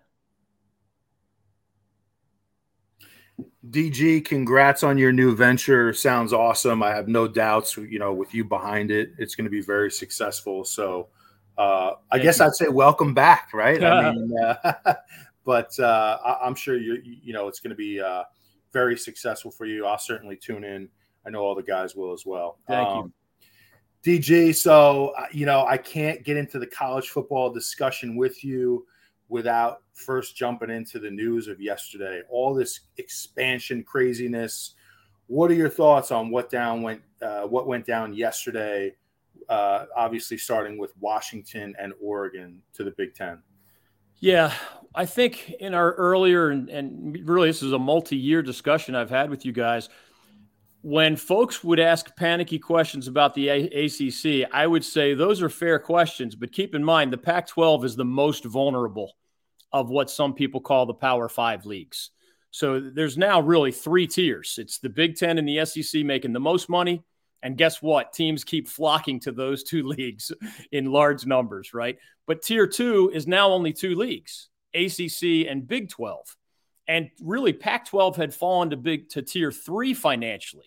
Their Pac 12 network was a disaster that never got a lot of distribution the way the Big Ten network did. And the ACC network took a long time, but eventually did. And the SEC network did very quickly. So, and frankly, there's less interest in college football in Pac 12 country. You know, you guys were talking about, uh, I was listening in when you were with Adam, talking about just TV audiences. Well, guess what? The biggest TV audiences in college football overwhelmingly are Big Ten games and SEC games. And obviously, if you have interconference games, some of those big matchups draw big numbers as well. But on average, Big Ten and SEC draw the most TV eyeballs in football. And the Pac 12 was a distant fifth in that category. At least the ACC has, you know, Florida State and Clemson and Miami as big brand names, and even that part time relationship with Notre Dame, another big brand name, where it's not my opinion when I say brand name. There are just sheer numbers proving that those brands that I mentioned draw larger audiences than even many other Power Five schools. So it doesn't surprise me even a little bit, Matt, that the Pac 12 is essentially dead. They might call it that, but there's no more Power Five. We are down to a Power Four. And I know some people hate that term, but the reality is there there's two at the top, two more kind of the one B tier, and then there's everybody else not making a whole lot of money, relatively speaking. The ACC is in a vulnerable position. You guys have been hearing about Florida State's public officials making really antagonistic public statements. I can tell you all this Clemson is as unhappy with the ACC falling behind financially as Florida State is. The difference is the Seminoles just keep screaming it out loud and getting all these headlines. Clemson is just as unhappy. Nobody, you know, everybody will say, we can be $10 million a year.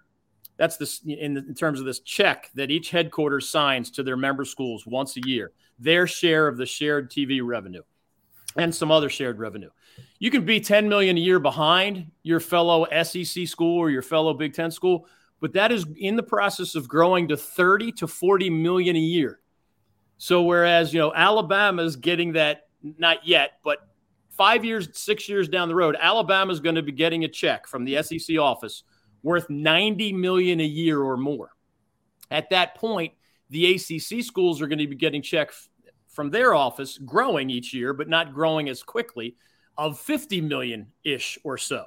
Well, it's hard to win under any circumstances, but it gets harder to win if the teams you're trying to beat in other major conferences are getting checks 30 to 40 million from their headquarters more than what you're getting from your headquarters. So Florida State and, and Clemson and even Miami and others are, are restless, but the reason the ACC hasn't fallen apart yet is stuff we've discussed 120 million plus exit fee plus a grant of rights that is hard to explain in a short number of words. But basically, you're leaving your media rights behind all the way through the year 2036.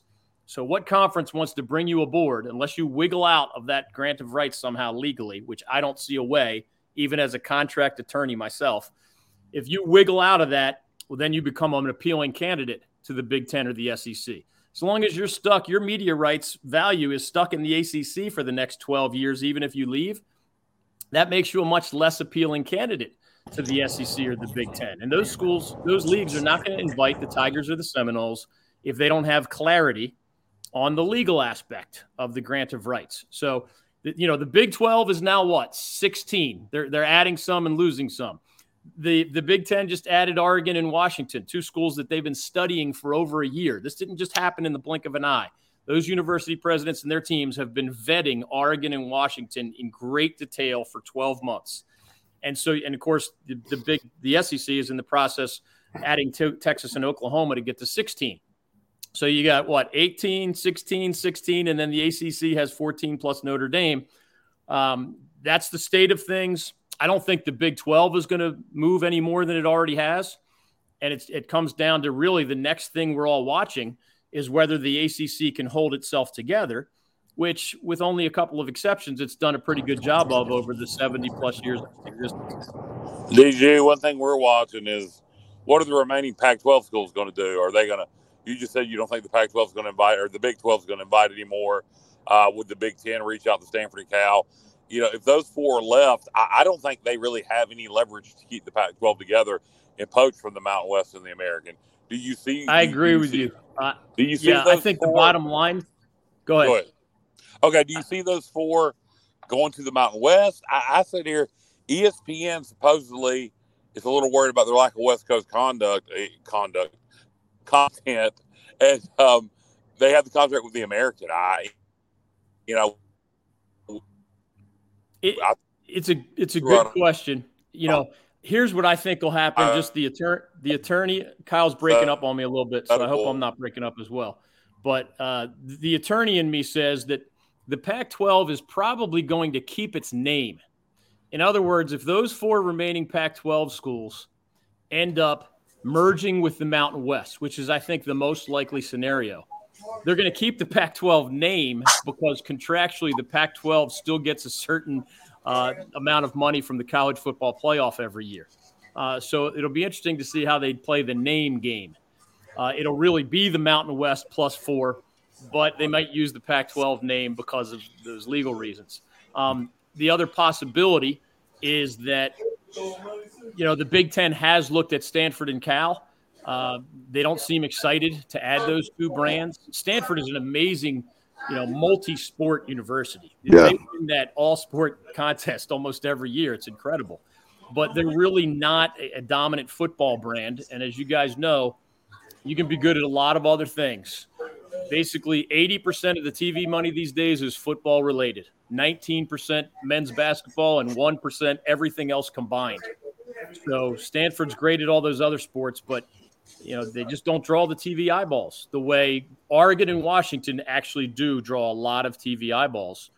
And it's gotten to the point, guys, after these dominoes continue to fall, there are really only three schools left that I that are not already in the Big Ten or the SEC that draw consistently enormous t- football audiences. One is one is Notre Dame, still an independent, and the next two are Florida State and Clemson. So that's why everybody's got their eyes on the Tigers and the Seminoles. They are very valuable football TV property. And for now, the ACC's managed to hold on to them. Uh, again, it is it would cost more unless you wiggle out of the grant of rights. It would cost Clemson or Florida State more than half a billion dollars each to try to leave. That's a lot of money. That's more than five hundred million dollars. So that's why the lawyers are working overtime right now at Clemson and Florida State because they don't want to pay that exit fee. It, it, it and remember, they they they can't tell their new conference that they can sell their home football games or basketball games for the next 12 years unless they Right. figure out a way out of the grant of rights, which I don't think they will anytime soon. DG, they were there's uh, articles I read, and you're the lawyer, so that's what I was trying to figure out. That said that the lawyers are trying to work out a deal where they would give uh, 40 million a year for 10 years. They would give 400 million dollars. Uh, is that something you could see? I know the grant of rights, but if my thing is if they allow that, then pretty much uh, all the rest of the schools could be poached in for SEC or Big Ten, right?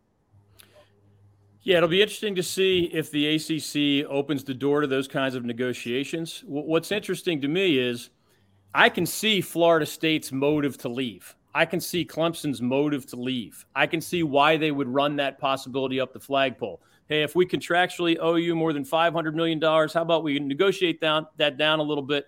And as you said, Dave, we'll pay you 40 million over 10 years. It's not the full 500 plus, but let's just make this thing happen.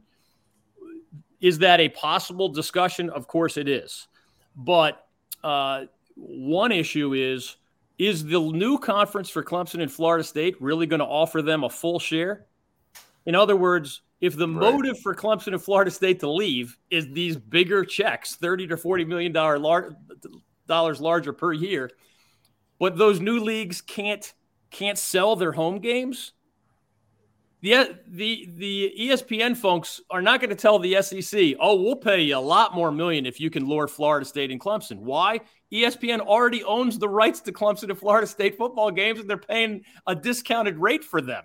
Why would right. they tell the SEC, "Oh yeah, we'll pay you a ton"? Like we already own those rights, and we got them at a discount. We're not helping you that way. Doesn't make any sense. So yeah, there's all sorts of those possible side doors. Anytime two parties want to come to you know, just because it says you owe us 500 million plus doesn't mean you can't negotiate terms for an earlier exit.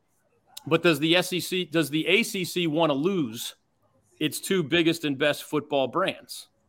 Um, probably not, because then it starts to look more like the Big 12. And right now, I would argue the ACC is still the third best conference in right. America, football wise and financially. They don't want to lose that kind of marquee aspect, even as they totally understand and accept that they are way behind the Big Ten and the SEC in, in financial ways for sure. And when it comes to the SEC in football ways as well. I didn't know if Matt was going to chime in, but DG, as far as um, if you're in East Carolina, uh, do you have any hope to get in another league? I know there are Pirate fans that were saying about this is before all this went down yesterday uh, you know, the Pac 12 because there was like six American schools that applied for the Pac 12. But uh, I think now you're better off staying in the American and hopefully there's some kind of merger or there you can add some schools. Um, you know, best case probably in Oregon State and in Washington uh, State um, and some other maybe Mountain West schools to have a super league. I would listen if I was ECU for sure, right? I mean, if if the Mountain West finds out that it can upgrade its TV contract with the additions of those, you know, whatever they call themselves, Pac 12, Mountain West, or whatever. Um, and if they want to try to take that nationwide approach where you're telling your TV partners, hey, we have these Eastern schools that can play at whatever o'clock. And then we have these Western schools that you can that can fill your eight or nine or 10 p.m. slots, uh, meaning East Coast time. That could be appealing.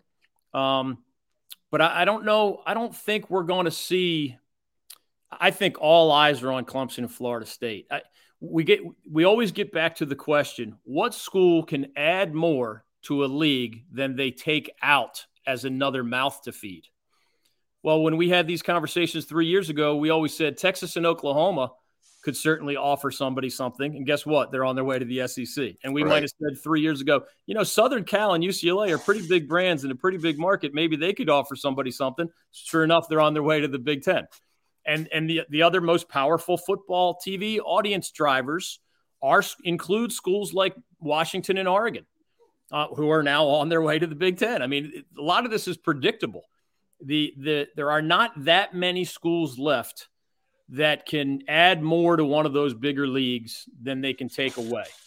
Uh, I haven't looked closely at the math when it comes to the Mountain West or Pac, new formed Pac 12 trying to be a bi coastal league, but everything's on the table right now. Um, in the meantime, I, I just, as a North Carolinian and the proud father of an ECU graduate, I would love to see the Pirates under Mike Houston take control of a conference that is not as difficult given the departures to the Big 12. I'm not saying it's easy, and I know he's lost a lot of talent, but that guy has a heck of a track record. The competition is absolutely not as tough as it was. And to me, that leaves the door open for ECU to put up winning records, um, keep filling that stadium at Dowdy Ficklen. The more you do those things, the more people watch. And the more people watch, the more compelling you become as an expansion candidate to land somewhere else if that's what you want.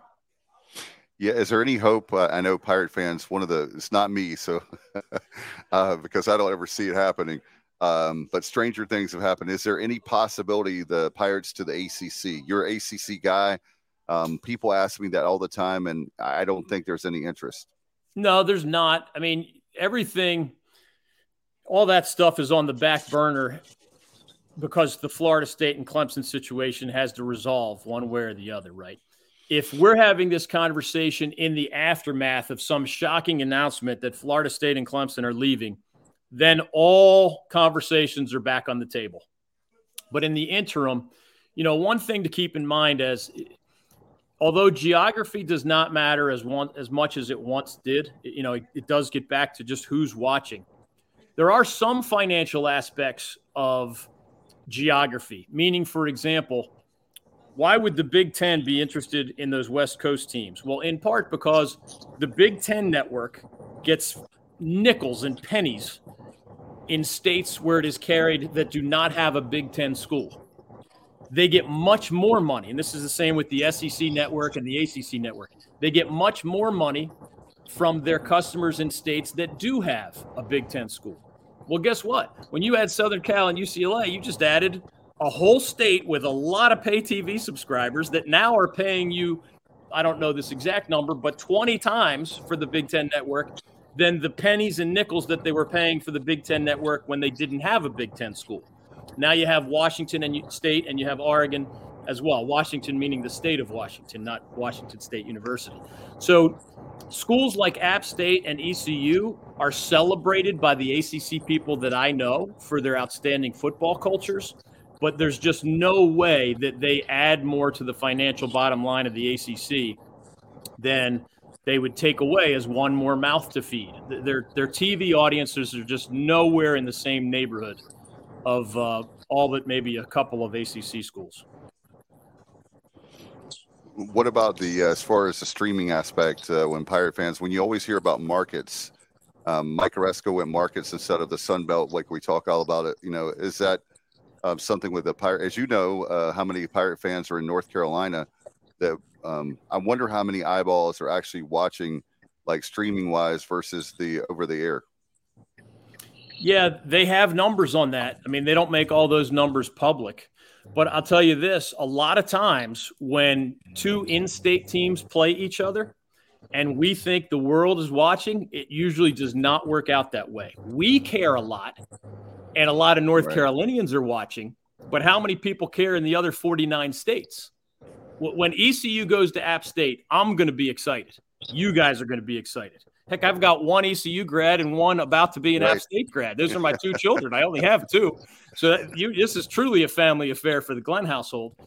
But you might be surprised. I believe the last time ECU and App State played each other, it was not a huge TV audience. It, it was under 300,000. Um, which you know the, well, better the third, games were a million, two million, three million, four million, uh, sometimes up to 10, 15 million for the really big games. So you know, it, it can be confusing because just because it's a big, big, big moment here. Same thing, by the way, with like Duke and Carolina in football. There are ACC football games that get five, seven, eight, ten million people watching. Duke and Carolina playing each other doesn't even get a million. And it's you know they're not at they're not good as often in football, obviously, as they are in basketball. But it's also 49 states worth of people just are not all that enamored with Duke Carolina in football the way they would be in men's basketball.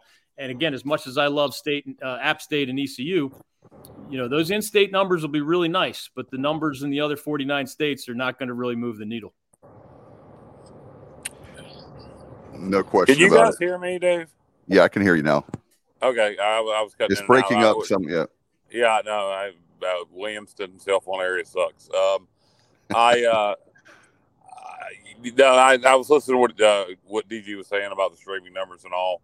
Uh, you know, it may be so for the App State East Carolina game in particular, but one thing I'll say going forward, and Adam Witten picked it out.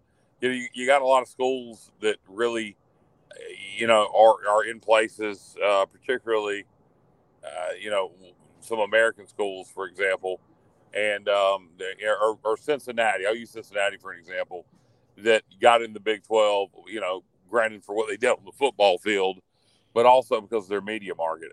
I would argue when you look at actual streaming eyeballs, that East Carolina has more people watching their football games than Cincinnati, except when they're competing at a very high level nationally, which they have been recently. I think because of conference change and coaches changes, that's going to about to change. It, well, the, the the thing is, TV executives have access to those numbers, so they would know, for example, you know how many games did Cincinnati play in front of a million or more TV viewers over the last five to seven years? How many games did ECU play in front of a million or more TV viewers over the last whatever two, five, seven, ten years? They have access to those numbers. So if your theory is right, ECU is in a better position. I'd be willing to bet that Cincinnati played in front of more more one million TV audiences. Sure, they did because they've been very good recently, and they Right. also look at potential of TV markets. And Nielsen ratings are BS; they're they're not accurate. Whereas streaming ratings are 100 percent accurate, and, and that's what I'm saying. As it goes to all streaming, East Carolina has a fan base. Um, Cincinnati has a fan base that is predicated on them winning, and I, that, that's where I think when it eventually goes to all streaming, and it eventually will, that's where I think some of this will all flush out, where these media markets aren't near as important. Well, you're right. The streaming numbers are a lot more accurate. Uh, but in the meantime, these people are making decisions based on the numbers that they do have. And the last time ECU played App State head to head, they didn't get 250,000 people to watch. I mean, that that's not what anybody wants to hear in a world where there's millions of viewers for other games. You know, I mentioned the Duke Carolina example as well. It's the facts are the facts until these more accurate streaming numbers change those realities. And if those more accurate streaming numbers show that ECU has a more consistently uh, strong TV au- ability to draw huge TV audiences, well, then the narrative will change in the Pirates' favor. But on the current data, it's just not going to happen. And it also comes down to the the old fashioned. We got to win more games. Yeah, you got to win. Over time, That's the more what- you win, the the- more people watch. Of course. I mean, that's why Cincinnati, that's what we're talking about Cincinnati right now. But if we win 9, 10, 11 games every single year, uh, like I think Houston's capable of doing, um, every year the recruiting's getting better, the transfer portal is getting better. Our next guest in the waiting room, uh, uh, in the green room, Morgan Ahlers' son, had a big to do with turning this program around. And um, and we're headed in the right direction. The ship is righted, if you will. So, um, you know, last two years winning eight games, uh, that helps out a lot. Oh, there's no doubt about it. And man, you, you got Mike Houston at the controls. That guy's track record is insanely good. Hi- His programs just almost never take a step back. It's Lenoir-Rhyne on the rise under his watch, Citadel on the rise on his watch. JMU was a little different, but it's hard to beat, you know, a first year national championship. Obviously, you're going to come down a little bit from that. Um, and then ECU, a couple rough years, couple good years, right? So I'm fascinated by his challenge. I am a Mike Houston believer. I think he's one of the top coaches in this state as we speak. Um, but his challenge is different this year. You guys know the dudes better than I do. When he mentions we got to show the world our next set of dudes because the dudes they know about are now in the NFL or somewhere else. So Yep. uh, it's a fascinating challenge and one I'm looking forward to, to covering at, at the North Carolina Sports Network. And of course, visiting you guys in Greenville at some point as well. Well, you're always welcome with us, and if you need tickets or anything, you know that we'll we'll look out for you. DG, uh, so excited again to have you back. Give everybody the information uh, before we let you go. Uh, thank you so much for coming on. Look forward to having you back on uh, in the fall as we talk more. Thankfully, uh, football. You know, we've got uh, with high school, college, and pro football. Yeah, thanks to you guys for having me. As always, you call me anytime. Uh, I'm always happy to join you. You guys have done a great job with your graphics. So it's up there at David Glenn Show and at our social handle is a little different than our network uh, or our website. So on social, we're at the NC Sportsnet at T H E NC Sportsnet. And then the website is slightly different, ncsportsnetwork.com. Uh, but that's kind of our Grand Central station, those socials and that website. And uh, yeah, folks can, if they can subscribe to the YouTube channel, they're doing me a really big favor. Uh, but it's great to be with you all again. I always have fun. No doubt, enjoyed and uh, enjoy the. I guess I usually say sabbatical, but you don't have that. But uh, we do have a few weeks before I know things are going to get really cooking for you in the fall. Yeah, business ownership, man, you got to wear a lot of hats. Uh, so there's no more sabbaticals for DG in the near future, but it's worth it. One more, one more dive into the deep end of the pool. We'll see how it goes, and I certainly appreciate y'all's help along the way. No doubt. Have a good one, man. Enjoy You the rest of the weekend. Have fun. See you later. All right, bye bye. Appreciate David Glenn coming on, and now a good friend of ours. Hadn't had him on in a while, but glad to have uh, the voice. Uh, he's actually the PA guy, if you will, uh, for Dowdy Ficklen Stadium and father of um, a future NFLer. I've, I'm really ex- excited about Holton Ahlers' uh, chances in Seattle. Morgan Ahlers, welcome back, Morgan. Glad to have you back. Hey guys, thanks for having me. It's a beautiful day and it's football season. That's always a good thing. No doubt. Uh, just want to get your Morgan, reaction. I, I want to It's a little bit of a go ahead, delay Dave. there. I think we Sorry, have some Kyle. delay. Yeah, I just want to ask you your reaction as far as uh, we've asked every guest about the conference realignment is crazy. And uh, how do you feel about East Carolina's chances as far as in the American? Is that going to stay the same, or do you think anything will be different? Uh, you know, with with excuse me, with conference realignment, it's really hard to to fault a school that's going to go from X dollars to three X dollars when they bring it in, and you know it's going to keep changing. It's you follow the money trail, and uh, you look at these things that uh, these schools are doing. They're looking out for their best interest, and as far as East Carolina goes, I think that we've got to continue to win and continue to build the program and I think there will be some opportunities in the future, but I think the dust has got to settle on some of these quote unquote big name schools first. And, uh, you know, will the Pac 12 be a Pac 12, you know, in next year? Who knows? How many schools, by the way, does the Big 10 and Big 12 have now?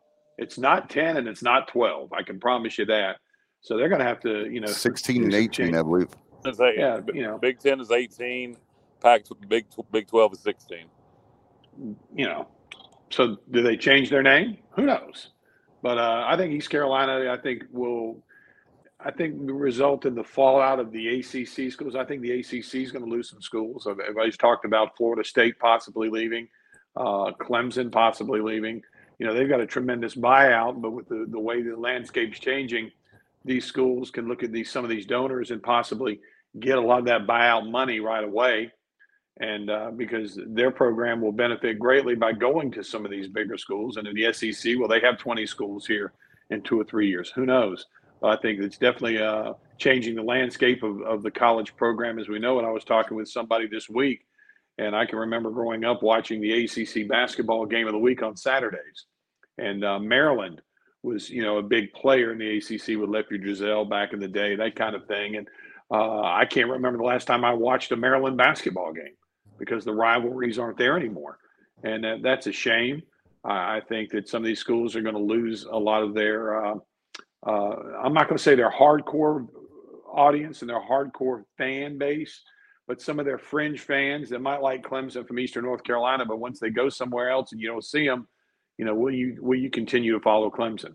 So I'm not saying Clemson's leaving, but I'm just using that as an example. No question. I want to ask you uh, uh, personally.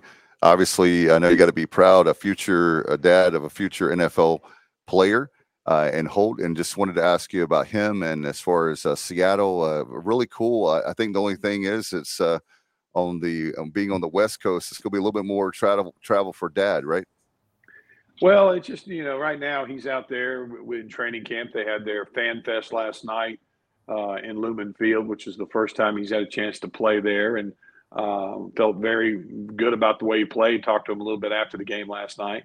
Uh, but yeah, it's a it's a five hour flight and it's three thousand miles. You can't go any farther west than he went to play football in in the professional ranks. I mean, you can't. And uh, but he's in a really good situation. You know, Pete Carroll and his staff have done a great job of uh, drafting the last two or three years. Geno Smith, uh, you know, he's he's been a guy that was picked in the second round uh, when he was came out of college, and he's had a lot of ups and downs throughout his career. But last year really came on and uh, played well, and he's been a great mentor to Holton out there, as has Drew Lock. You know, there's only three quarterbacks in the quarterback room right now, and they've been, uh, you know, really learning, and Holton's taking it as a job. And you know, in the NFL, it's a billion dollar business. It's one of those uh, things people don't realize is that you know, they go out there. It's if, if you're not good enough, they're going to find somebody that, that is good enough. So you've got to go out there and do everything they ask you to do and more. And uh, Holton's really, you know, embraced that. He's uh, they're off today, and uh, from what I understand, I sent him a message a while ago. He said he might go fishing this afternoon, but right now he's at the training facility watching tape of yesterday's game. Morgan, this is Matt. Uh, I wanted to ask you. You know, I'm sure, just as a dad, right, coming at this from a from a parent's perspective, you know, Holton, the hometown kid, had a tremendous career at East Carolina. I think he's going to leave a, a, great legacy behind as one of the guys that helped to bring this program back to to prominence. Um, obviously, I'm sure a lot of emotions during his five years with the Pirates, some ups and downs. In some ways, I wanted to ask you, as a parent, in some ways, is it kind of like a uh, I guess for lack of a better term, like a relief to have Holton now kind of move on to the next level, so you can just kind of take a deep breath and and just watch his success? It, it has been uh, a very interesting five years, uh, and you know the advent of, of, really the the explosion of social media in those five years. Not that there wasn't before, but uh, in today's world, unfortunately, uh, a lot of people think they can say whatever they want and uh, do whatever they want with no repercussions in a lot of different ways in life, and that that happened here. Uh, but he wouldn't change a thing. I don't, you know, he had the opportunity. He had uh, several opportunities to to move on from East Carolina over the last couple years, and uh, opted to stay. And he wanted to to get East Carolina to a bowl game, and he did that against Boston College, and they wimped out and then uh, last year the Birmingham Bowl, and you know it just it couldn't have ended any better for him. You know, the last month or so of the season, and then the uh, the bowl game, and then you know he he, set goals. He's very goal oriented, and I think East Carolina with Coach Houston and his staff and the players are in really good solid footing, and going to be exciting year. And uh, yeah, it's it's a little bit of a relief. You know, if I don't hear the hometown kid again, I'm good. You know. Um, you know, it's anyway. I'm just going to leave it at that. But uh, uh, I'm I'm an elephant. I don't forget much. And that's the thing, uh, Morgan. You know, I took up for Holt a lot, and for you because we're friends. Um, not that you you guys needed it, but um, all three of the guys on, on, the screen right now have kids that are up and coming. Um, meaning Matt has multi-sport athlete with uh, his son Chase. Bubba has uh, his son Riley multi-sport athlete, my son Alex, multi-sport athlete that are coming up. And so we we were like, wow, you know, like all these people don't realize that we have sons that are up and coming. And what if they were in the same, you know, what what if we were in the same boat as you, having a son and you know playing at the level, you know, who knows what's going to happen with them. Um, but we were uh, definitely, uh, definitely, I guess, uh, watching that extremely close because we, in, in a matter of years, we could be in that same boat and we were feeling for you because uh, you're talking about my son, you know, and it could happen to us. Well, and again, social media, everybody has an opinion and you can use it and, and you can say it. Uh, I will say that Holton really did a good job, and he said it many times, keeping uh, his friends and his circle tight and, and knows what's right, knows what, you know, I'll give you a great example. Okay. You watch a college football game in the stadium or you watch it on television, especially let's go to TV. You see what the director wants you to see. You don't see, you know, you you're watching a, a play that's designed to go to the left and I'm just going to say the throw is short. Well, sometimes it's a bad throw. First one to admit that, you know, or maybe the receiver ran two or three yards deeper than he was supposed to, or right. somebody didn't block. You know, there's a lot of pieces in football that have to work to make something successful. And again, and and you get people that watch the game, and the first thing they do while they're watching the game, they're typing their opinion. Everybody's got one, but you know, it's uh, it's you know, it's a blessing to be uh, have him go through East Carolina. It's going to be different for me this year, not calling it for the first time in five years. Uh, but at the same time, you know, I've been a fan here. I, I, graduated from here, came here in 1984, haven't left Greenville since.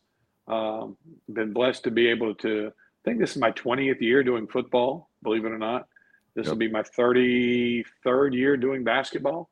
Um, so I've been doing this a long time, and you know, been in radio the whole time, and um, it's a blessing to be able to do it, and I'm excited for it. And uh, exciting to see what Holton does uh, coming out in Seattle. So, you know, well, Morgan, situa- go ahead. Yeah, j- just to kind of jump in on that. I mean, I, football aside, you, I mean, I, I can imagine how proud you are. I mean, Holton always a class act, and, yeah. and to your point, regardless of you know, at times if there was criticism, he handled himself great. He's a tremendous ambassador for East Carolina University, and I, and I, you know, going back to you know pre-draft workouts and you know, um, right before the draft, you know, when the conversation around, you know, East Carolina players and who can get drafted and who can make it in the NFL. And my, my thought was, and I'm not just saying this because you're on the show, but my thought was Holton is going to have a tremendous chance to to be on a roster in the NFL for a long time because of the fact that even putting the athletic ability aside, tremendous character. He's going to work his ass off. He's going to be a great locker room guy. and those are things that NFL GMs want in their in their program. And uh, so I'm just wishing the best for him and your family because I think he's got all the tools physically and he certainly has the character. So just hoping for big things from him out in Seattle.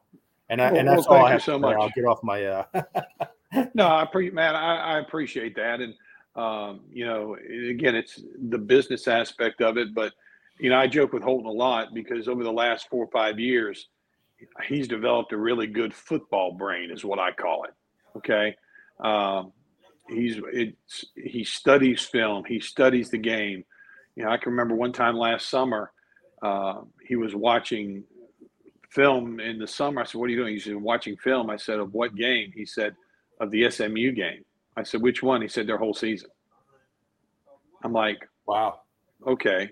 And I said, "Why?" He says, "Because I want to see the different things they do that we might be able to take advantage of, or Wow. see things they do offensively." And you know, it's just he's got a uh, a really good knack for for seeing things and you know he's developed that. He's played a lot of football and that's one of his big advantages i think uh, again this maybe as a dad but it's a excuse me it's a uh, uh, ability to go out and see things at the line of scrimmage because he's played 55 football games. A lot of these quarterbacks come in and you see him oh, i'm going to jump after one year or two years in college and i've played 10 games. Well, there's a big difference in experience. You're you're more experienced, and we got we all know that East Carolina, his first two or three years here was not very good. I mean, he took a pounding a lot of times. There'd and he'd joke, he'd say, you know, the game's last Saturday, and we go to lunch, and his arms are black and blue, his chest is black and blue from some of the hits that he took, and it says it, it, it stinks because it takes him till Friday to feel better. Then he's got to play again Saturday, and it- it's the cycle. And you know, you could see last year and the, really the year before, once that line started uh, really developing and the receivers started developing, that chemistry did toward the second half of uh, the year, uh, year two years ago, and then they carried on last year. You know what? You know, you got time, you got some good receivers, you got a good offensive line. What he was able to do, what the team was able to do, and I told him, I said, in Seattle, even the the third string guys out there, or the you know second, third team, they're professional football players. You know, regardless of what you're dealing with, you're playing with professional football players now, and uh, you know he's excited about that, and uh, I think uh, it's um great memories here at East Carolina, and uh, hopefully going to be great memories for in Seattle or wherever he ends up. But uh, I think he's doing a great job out there right now. You know, Morgan, to your point though about fans kind of seeing what they want to see or what they're shown on TV. I mean, that's a, that's a great point. I mean, I as a former player, I could totally relate to that. And like, I'll give you an example, right? And, and I'm just being honest with you. Like, so as a fan, I would watch East Carolina and Holton being such an athlete, I would be screaming like, "Hey, I wish Donnie would call the read option more," you know, because I wanted to see Holton run more. And but then we had Donnie on the show, and Donnie, you know, Donnie said, "Well, people don't realize Holton's banged up. We can't run him 15 times a game." So there are reasons for thing.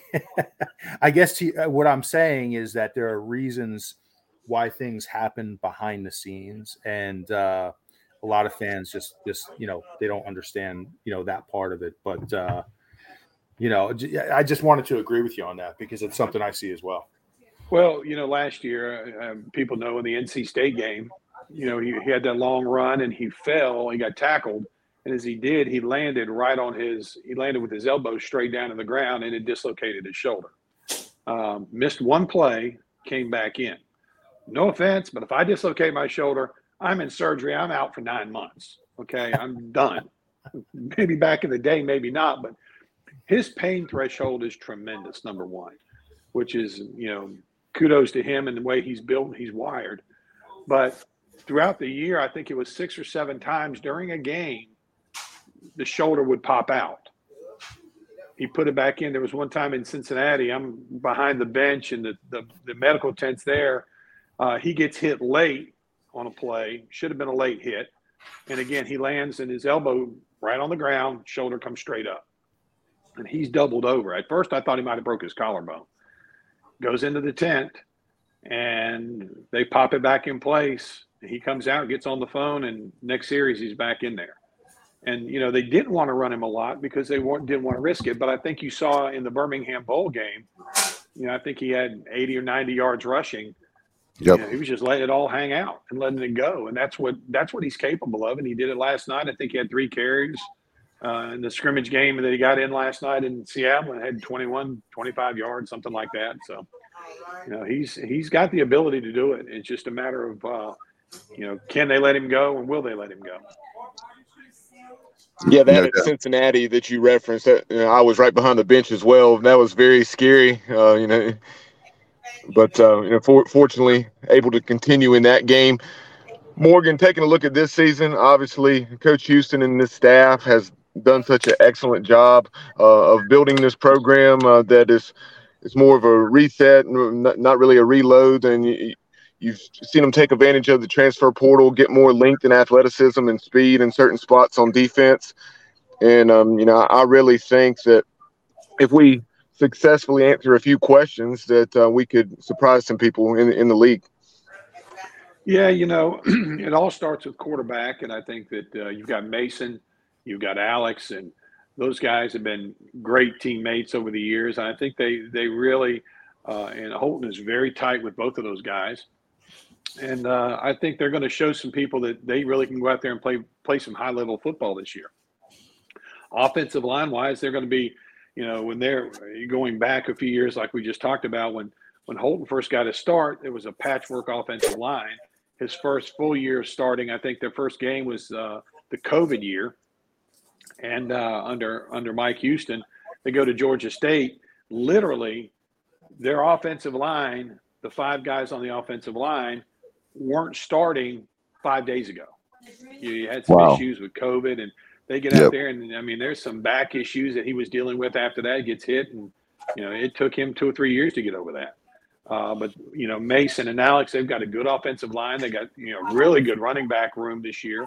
Uh, wide receivers, they they got some guys that played a lot of high level football. So this offense could be pretty explosive. And defensively, I mean, Blake Harrell and his staff are have put together a, a solid group, great defensive line. I think the linebackers are going to be uh, coming in, playing, and learning the game a little bit, the game speed.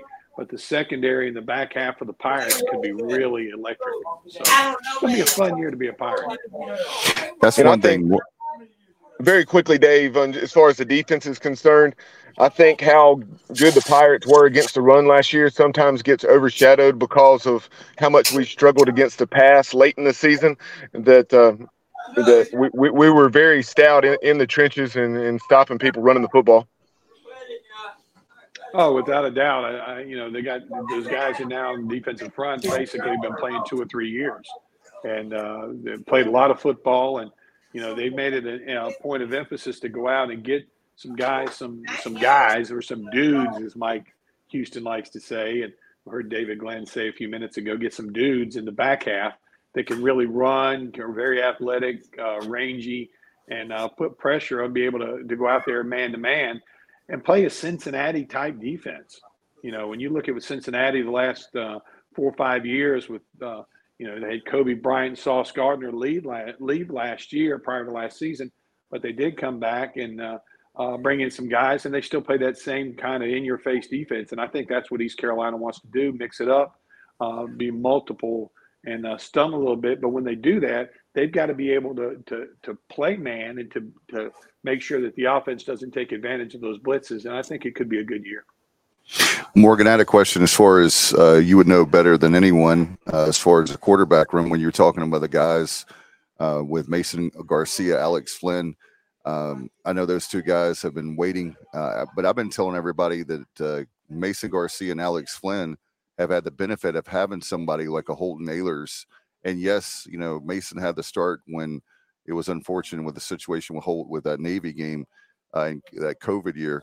Um, not being able to play that's another story that we don't have to get into but but now uh but now with those two guys you guys uh having holt these guys are actually ready to play i mean they know what they're doing they know the playbook both of those quarterbacks are really skilled and i think mike houston's done a nice job and Donnie uh, Donnie K with getting them ready, and uh, they were holding the clipboard. But now it's time to step up.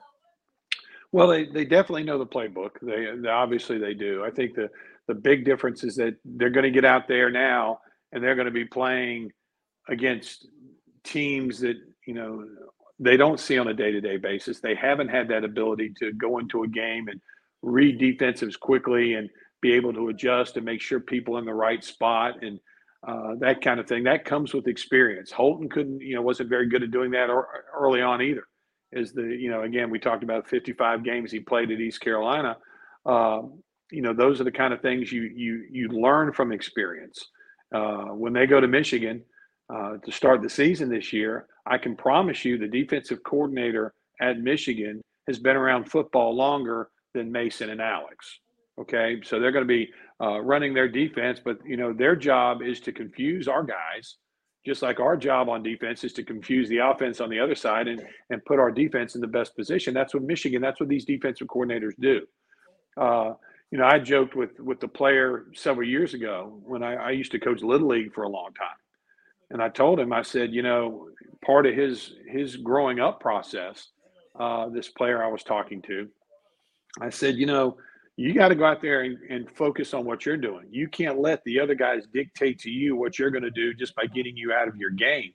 I said, because when I was coaching Little League, I'm smarter and been around baseball longer than an 11 or 12 year old. Okay. If I can get, I'm, I'm, at the time, you know, I was in my 40s, late 40s, and I said, you know, if I could get into 11, 12 year old's head before a game and know what he's doing, I'm going to take advantage of it. Just like a defensive coordinator is going to take advantage of a player. I think it was uh, was it James Summers a few years back uh, that came in and had a great first game. yes, against Virginia Tech. Against Virginia Tech. that next rain week game. we go to we go to Brigham Young, and right out of the gate, James, you know, again he came in as a running back. He wasn't supposed to be the quarterback. Uh, Right. but you know, three quarterbacks into it, he's the quarterback. And they go to Brigham Young. The first couple plays, he does okay. Then they start stunning and they start you know, moving people around. And he had a really hard time of uh, adjusting to that. And then they realized that and they they they put it to him all game. Not saying about that about Mason at all, but that's going to come with experience with these guys. They're going to be a different quarterback, whether it's Mason or Alex. I think it'd probably be Mason to start with. And hopefully he does a great job. He's a great kid. Alex is a great kid. Both extremely smart. But they'll be better quarterbacks by the end of the year than they are at the beginning of the year. Because now all of a sudden you've gone from not having any true game experience to having 10 11 12 13 games experience. So that's going to be a big factor for for east carolina and uh, but i think they're going to do great. They know it. They're you know i think the coach is going to put them in the best positions to win. And i think the pirates are going to be going bowling again this year. I really do. I do as well. What about uh, as far as the rest of the college football landscape? Uh, what are what are some storylines you're watching this year? I think it's going to be interesting to see how uh, Oklahoma, Texas adjust, uh, you know, to their new surroundings. I think that it's uh, they are in the SEC, I believe. Might be unless they postpone Next year. it. That that will be next, year, fall. Next year, okay. So, yeah, I, I could when I said that I was like, eh, maybe I'm wrong.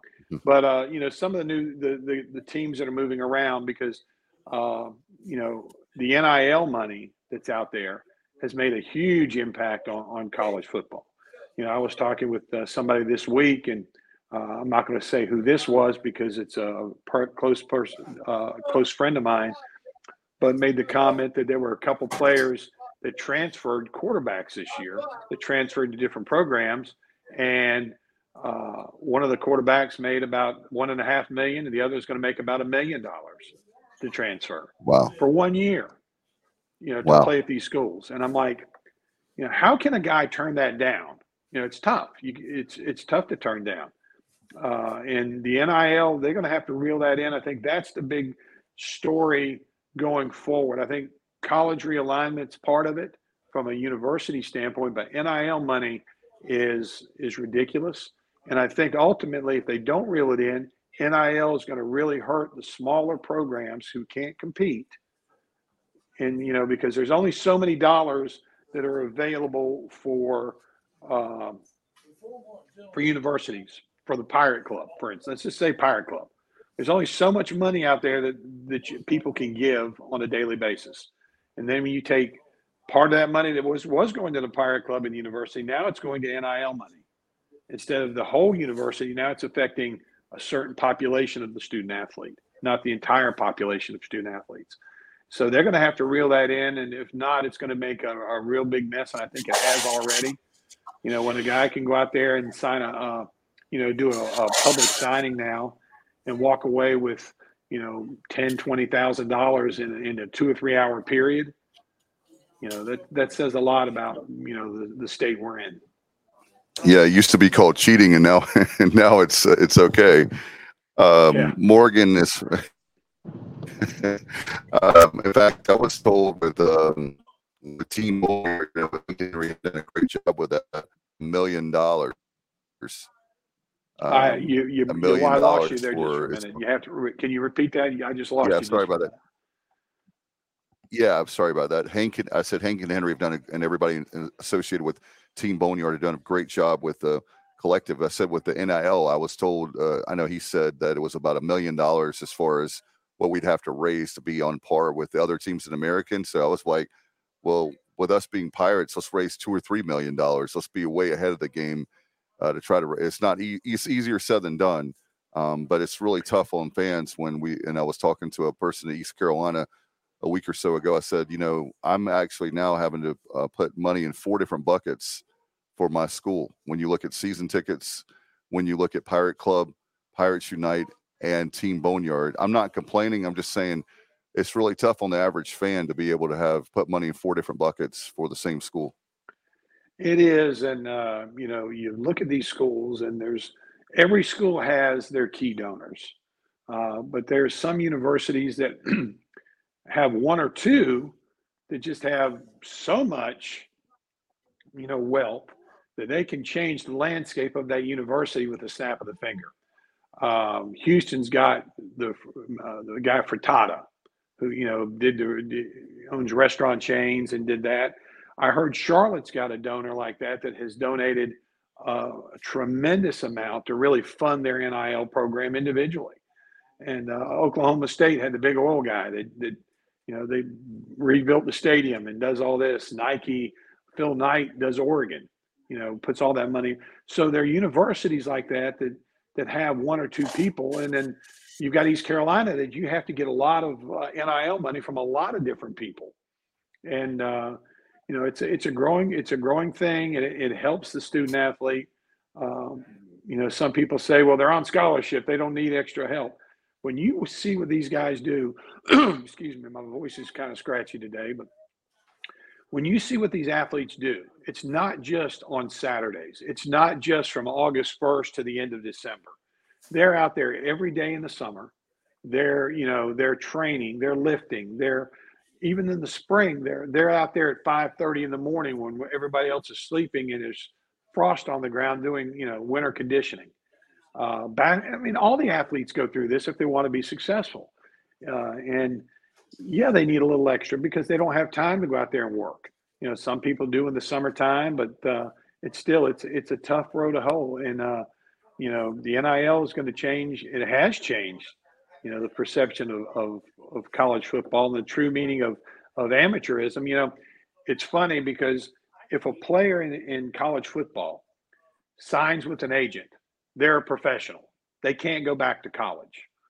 I had this discussion last year when you know Tyler uh, Tyler Snead left two years ago, and people were talking. Well, you know, he wants to take a shot at the NFL. You know, talking with Tyler, he said, "I'm not going to get any taller. Probably not going to get much faster. You know, a chance I could get hurt." He went out there and he's succeeding in the CFL right now, and that's you know hopefully get some game film. But my point with that is he signed with an agent, went to the NFL draft, didn't get drafted. He uh, signed a free agent deal with Pittsburgh, got cut. How come he can't come back to college? Right. Explain explain that to me. When you can get a quarterback that's making a million and a half dollars right now in college, Exactly. how come a player that went out there and made 10, 15, 20,000 dollars during training camp can't come back to college and play football? Well, Morgan, it's a great question. It's it's something that we've talked about on the show because it it just makes no sense whatsoever. And it's just, you know, really what it is, it's just another example to me about how clueless the NCAA really has become. Um, Amen. uh, you know, they've really given away all their power to the networks, but it's really things like this that just continue to uh, to baffle me. And, and, you make a great point. And, and, there's absolutely no reason why the Tyler Sneads of the world shouldn't be able to come back. Well, they do it in the NBA. They can go out there and they can try out. They can go to the combines. Uh, Terquavion Smith from Farmville, who uh, two years ago declared for the NFL draft or NBA draft. He goes out and does the combines, does the workouts, that kind of thing, and realizes, hey, I'm probably not going to get picked. A lot different than the NFL draft or Major League Baseball draft, where they've got two rounds. But he he comes back to NC State says, I'm going to pull myself out of the draft.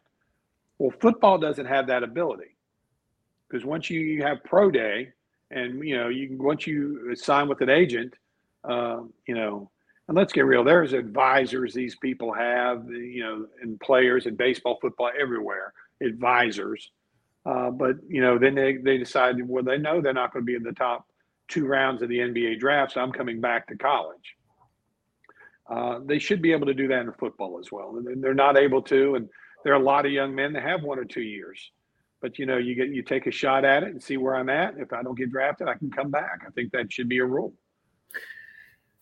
Yeah, I mean, you almost have to have a crystal ball in some of these cases to figure out what's best for your future. Yeah, I, I mean, you know, like you you kind of get it from the perspective of Tyler Snead, and I, I kind of laugh. That's that's a funny thing, and he's right. You know, he's not going to get any taller. He, you know, he is what he is at that point. Happy to see he's making the most of it in the CFL. Um, I still, but, I still think, I still think Tyler might have another shot in the NFL. He goes out there and does what he does.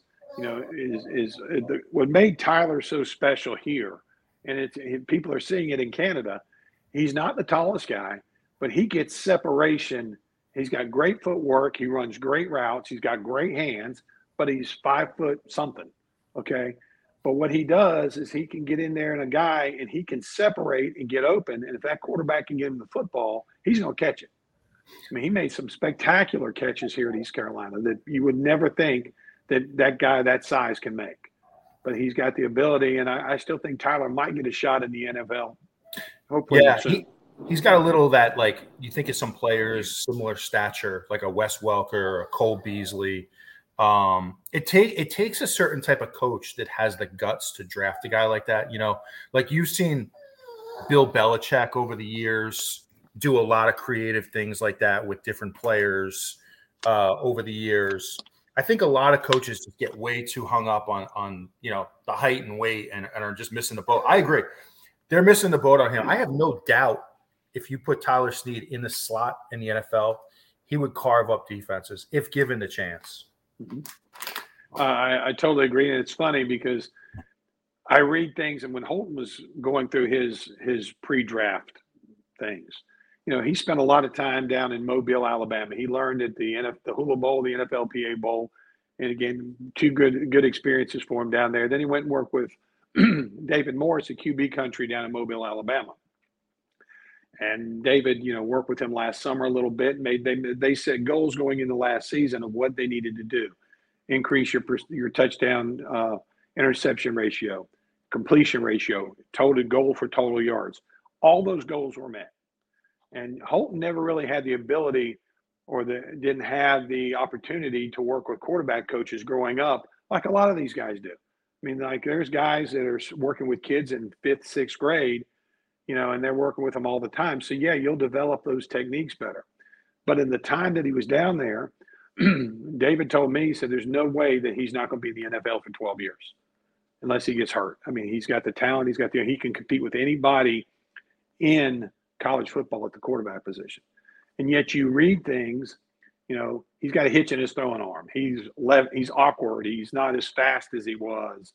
Trust me, he's as fast as he ever was.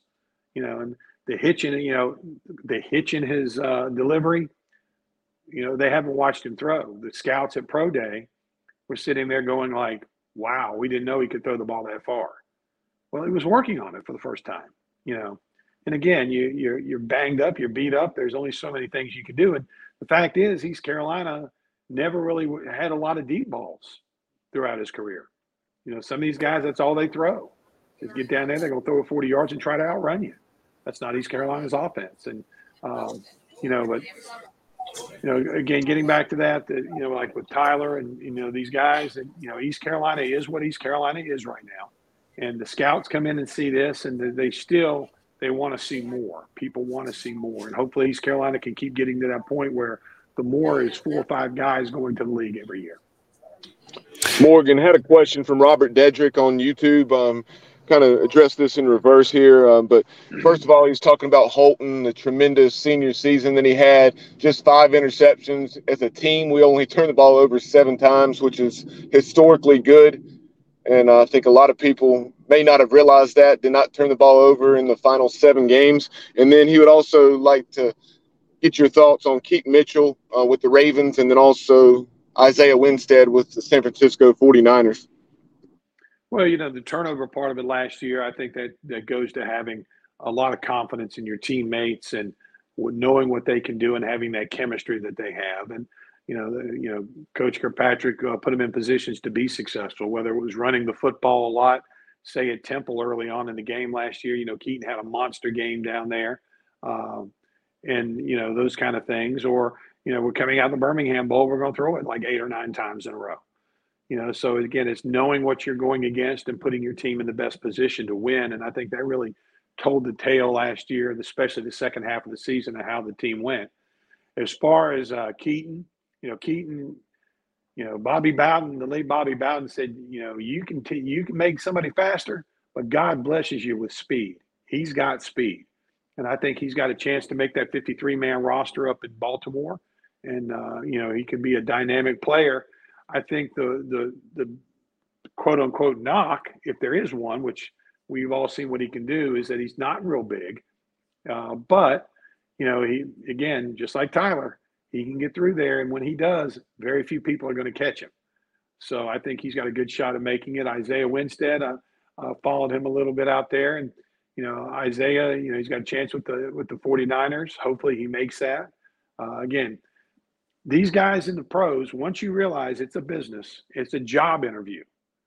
It's a job interview. You're going out there with a multi billion dollar business. And if you can impress somebody in your job interview, uh, whether it's uh, selling cars or playing college football or pro football, you go out there and uh, uh, show them what you can do and, and do everything they ask and more overachieve, you've got a good shot of making it. And hopefully, worst case, these guys are on the practice squad making a pretty good living and learning from it. Uh, you know, you asked me earlier about uh, Holton with Alex and Mason and, and, learning from Holton. Well, Holton's doing the same thing right now with with Geno Smith and Drew Lock.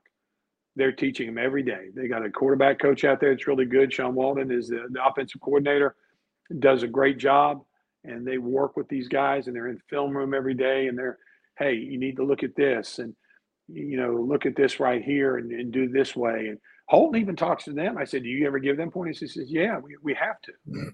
I maybe see something he didn't see on that play. So that's that's a really a good relationship, and that's how uh, these guys develop uh, into solid players throughout their career. But, you know, Morgan, I would think Geno Smith's a great guy for, at least from the outside looking in, for Holton to learn from because he, he has not had an easy career by any stretch of the imagination. I mean, he's one of those guys. He was drafted high by the Jets. You know, the Jets are a tough franchise to play for, man. I mean, they have not they haven't had much success since Joe Namath, and the fans are very impatient. And he it didn't work out there. And but you know, you got to give Geno Smith credit. I mean, he bounced around a little bit. He finally found a home in Seattle and, and had a very good season last year. So I would think he's a guy that's been kind of humbled by the NFL game, the business side of it, and you know I, would like to think that he's going to be helpful to Holton. How, how's that experience been so far? He's had nothing but positive things to say about Geno and Drew. I mean, you know, Drew, it's his fourth year. I think he played in Missouri. Was the guy uh, Denver drafted and and uh, actually came over in the the Russell uh, Wilson trade last year. Both uh, Drew and Geno competed for the starting job. Geno won it, had uh, comeback player of the year, all pro year last year, led the league, I think, in completion percentage. So, but you know, he's had that ability, and uh, we talked about it a little bit last night. That you know, Holton came through when it was a tough in East Carolina. So he's been through the ups and downs. I said, Geno's been through that way too, not necessarily in college, but in the pros. He's been through where you have a guy that's had, you know, came in, people were talking first round draft pick. You know, didn't. Guy had to, first thing, he was still in the green room in the second round up in New York City. Gets picked by the Jets. And you mentioned J E T S, Jets, Jets, Jets. Well, they haven't flown much over the years. They've sort of been grounded. You know, now uh, things might have been changing here last year and this year, but uh, we'll see.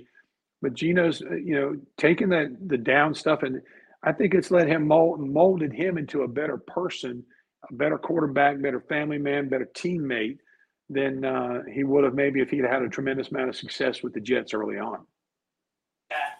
No question about it. It's going to be uh, fascinating. I tell you, the, a lot of Pirate fans. I don't know if you've. I'm sure you probably heard it, Morgan, but a lot of people, uh, Pirate fans, they said they're going to be watching a lot of preseason games because of the likes of Keaton Mitchell, Isaiah, and of course with Holt. Yeah, uh, I've heard that, and you know, uh, Holton's first game is next Thursday night. I think it's 10 o'clock on NFL Network and they host uh, Minnesota. So Blake will be there. Uh, so that'll be good. He's had a really good camp from what I've what I've heard. Um, you know, the following week, Holton, Seattle, they host Dallas, and then the following week they go to Green Bay for their three preseason games. And you know, it's it's fun to watch follow people. I, I mean, I used to be a, uh, I am a huge football fan. Was a big Carolina Panther fan, and over the years, sort of developed more. And I know more people in the league I'm a fan of players as well as some a couple teams, and you follow the players when they're when they're out there. When the Pirates are out there, hey, wow, it's just like Gavin Williams. I've never been a, a Cleveland Guardian Indian fan.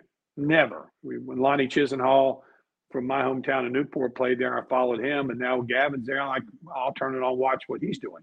So it's a fan of the of the player just as much as is fan of the team. And um, you know, Pirate fans are very loyal, very passionate, very faithful, and um, they'll follow the guys throughout their careers, I'm sure. It's going to be fascinating to watch. Thank you so much, uh, Morgan. Uh, it's been it's been great having Holt uh, here. We're looking forward to watching him at the next level. Uh, as Matt said, for many years to come, I think that's going to come into fruition. If it's not Seattle, like you said, it'll be another team or team, multiple teams, or who knows without what's going to happen. But we're very excited for him, excited for you. Uh, thank you for all that you do for the university. I don't get a chance to tell you that uh, very much. It's always it seems like we're in passing when you have a job to do, and I don't get a chance to talk to you very much when we're at games. But thank you so much for all that you do for Pirate Nation and uh, your commitment to the university for many many years. Thank you so much, guys. Thanks for having me on. You guys do a great job, and uh, again, thank you and uh, go Pirates. All right. Thanks, have a Morgan. great weekend, my friend. Appreciate you so much. All right. Appreciate Morgan very much for coming on with us. I know that we kept him a little bit longer, guys, but um, by the way, we're here live at Porky's Backyard Barbecue, and if you hear a lot of people in the background, I uh, just want to give a shout out to Mark. Uh, speaking our sponsors, Mark and Betsy Holiday, the owners, and obviously Miss Joyce, the manager. They came up with an idea. Um, a sad day on Thursday, guys. Uh, our hospital closed. Uh, it's a very sad situation, and uh, I'm not going to get on, on a, tangent about that. But right now, if you have a uh, if you know anyone that's a, a, Martin General employee, if they bring their badge, you get free food between now and two o'clock. We're looking out for the employees. Um, so I want to give a shout out to Mark for doing that. Um, he's one of my really good friends. He and I uh, relate and having a big heart and uh, love this community so much. So appreciate him having us here today, guys. But also a very special thing he's doing between now and two o'clock and uh, I'll tell you what, Matt, whenever you and Bubba are in town together and Kyle is here today, he'll be here late, later on. Uh, you got to come to Porky's Backyard Barbecue. I want to give them a shout out for not only today, what they're doing right now, but the food is tremendous here. Yeah, I can't, I can't wait to try it. Um, I'll definitely hit up Porky's next time I'm in the area. And so, to your point, awesome job. I mean, awesome job what they're doing to support the community and uh, the food we all know is tremendous. So, uh, you know, proud to have Porky's as a sponsor for the show. No question. I want to get your thoughts before we go. I know we're running a little long, uh, but just as far as uh, man, it's been so much going on with. You know, we used to joke about the off season. There is no off season in college football anymore.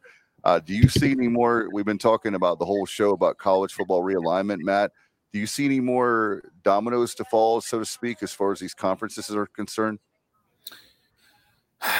It's so hard to say. I mean, I, I tend to agree with DG that Clemson is Clemson or Florida State are the big ones to watch moving forward, in my opinion, because if those dominoes fall, it's going to lead to you know a lot of turbulence within the ACC, and you know I, I I might be in the minority here, but I do think if the ACC does crumble uh, and begin to get poached, that East Carolina is a logical fit.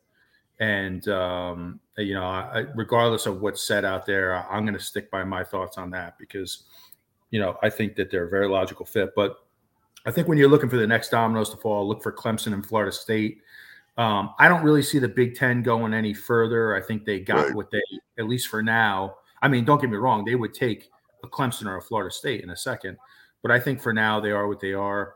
Um, but I, I, really love the idea, fellas, uh, Bubba and Dave, and I know Kyle does too. But not to sound like a broken record, I love the idea of the remaining Pac-12 schools combining with the Mountain West and the American. I Yep. think that's the future. I think that's that's going to lead to to more increased TV revenue and just better things for all those teams combined. So I hope that there's some ideas happening or or some work on that being done behind the scenes. That would be a great thing for East Carolina. that puts us and you know like you were talking about pac 12 but that puts us the reason guys if people are wondering why i keep pushing for that and the guys on the show that gives us a really really really good chance of making the playoffs every single year with that 12 play team playoff coming in 24 next year man that is going to be uh, off the chain because mike houston is capable of winning uh, the conference or whatever the future conference looks like if it's going to be a super conference i have no doubts about that and we're looking forward to that. I know Bubba has a post from an Oregon State fan. Bubba, you got that? I do. Um, and like I said, I believe this is strictly from a fan, not necessarily an Oregon State beat writer or something of that nature. Have not had the opportunity to dive into that, but um, this was passed up, passed on um, about an hour ago by Johnny Gardner, who's tuned in, and so having some technical difficulties here. Okay, there we go. Um, so this is from at os underscore beaver on X. Uh, he posted um, best of the rest Pac conference. The the West Division could be Oregon State, Washington State, Stanford, Cal, Boise, and San Diego State. Um, not bad at all there. And then on the East side, you could have SMU, UTSA, Tulane, Memphis, South Florida, and East Carolina. Eight conference games, all teams in your division, and three from the other. Fifteen million dollars each is, you know, I'm sure that that's something that you know, he was just based on what currently is and what he would be hoping for um, throughout that number. But uh, you know, number aside, you know, th- that's that's a setup. I, I would love that conference. That makes you, uh, Matt. That makes you really, really love uh, watching games that uh, we may normally not watch um, outside of you know our game, but uh, the other conference games. I would be really intrigued by a lot of um, just looking at that off the top of my head. There's a lot of matchups that would be really cool, and I want to get your take, guys, as far as uh, one thing we haven't talked about. Do you think that makes? I'm not saying a national brand, but as far as the exposure it would give you East Carolina if you have. Uh, I know that we don't have the recruiting uh, dollars, the budget, if you will, but there's got to be a lot of kids that maybe give us a look that would never ever give us a look now. It does. It definitely does because you're expanding your your reach. You're expanding. You're you're you're pushing back on that bubble that kind of surrounds your program, and by by if you have a consistent presence in other time zones, it's going to help open some things up for sure. Like that's why I was all for playing at BYU and Provo. Um, I've been saying for years I love the idea of going out west and playing a school in the Pac-10 uh, excuse me, Pac-12. It's hard. It's hard to keep up. Well, maybe now we call it the Pac-4 for today, but uh, I love that idea because you're expanding your circle. You're opening up some new pathways, and that's what you really have to do. No question. That's what uh, I I think that's our way for to really solidify the conference, Matt. Is when I say conference, I mean as far as us being in a conference, and you know, we could easily, Matt. You know, I feel, I felt, I thought about you guys. I, I woke up in the middle of the night. I couldn't get back to sleep, and uh, excited about today with our show and what we're doing. Uh, the folks here at Porky's are doing, but I was just thinking about, you know, if we're not careful, we could be the four teams left in the Pac 12. So we need to do something now, like you talked about. We need to be proactive and not to repeat ourselves. But uh, man, if you're Mike Aresco, I know he's great, but I pray that we can come up with something like this that. Um, I love seeing the keyboard bandits, that they call them, uh, people on social media, but it's a lot of fun. But we could have a super conference that would be neck and neck with a quote unquote power conference. Yeah, and and if you're Jon Gilbert today, like I'm on the phone with Mike Aresco on speed dial, and, and I'm making my thoughts known that this is a great opportunity for not only East Carolina but for the American. I mean, everybody's going to have to push and speak up a little bit here. And for all we know, Mike Aresco is on the phone with the commissioner of the Mountain West as we speak. You know what I mean? It, that this it just yep. it's just so logical and common sense to me.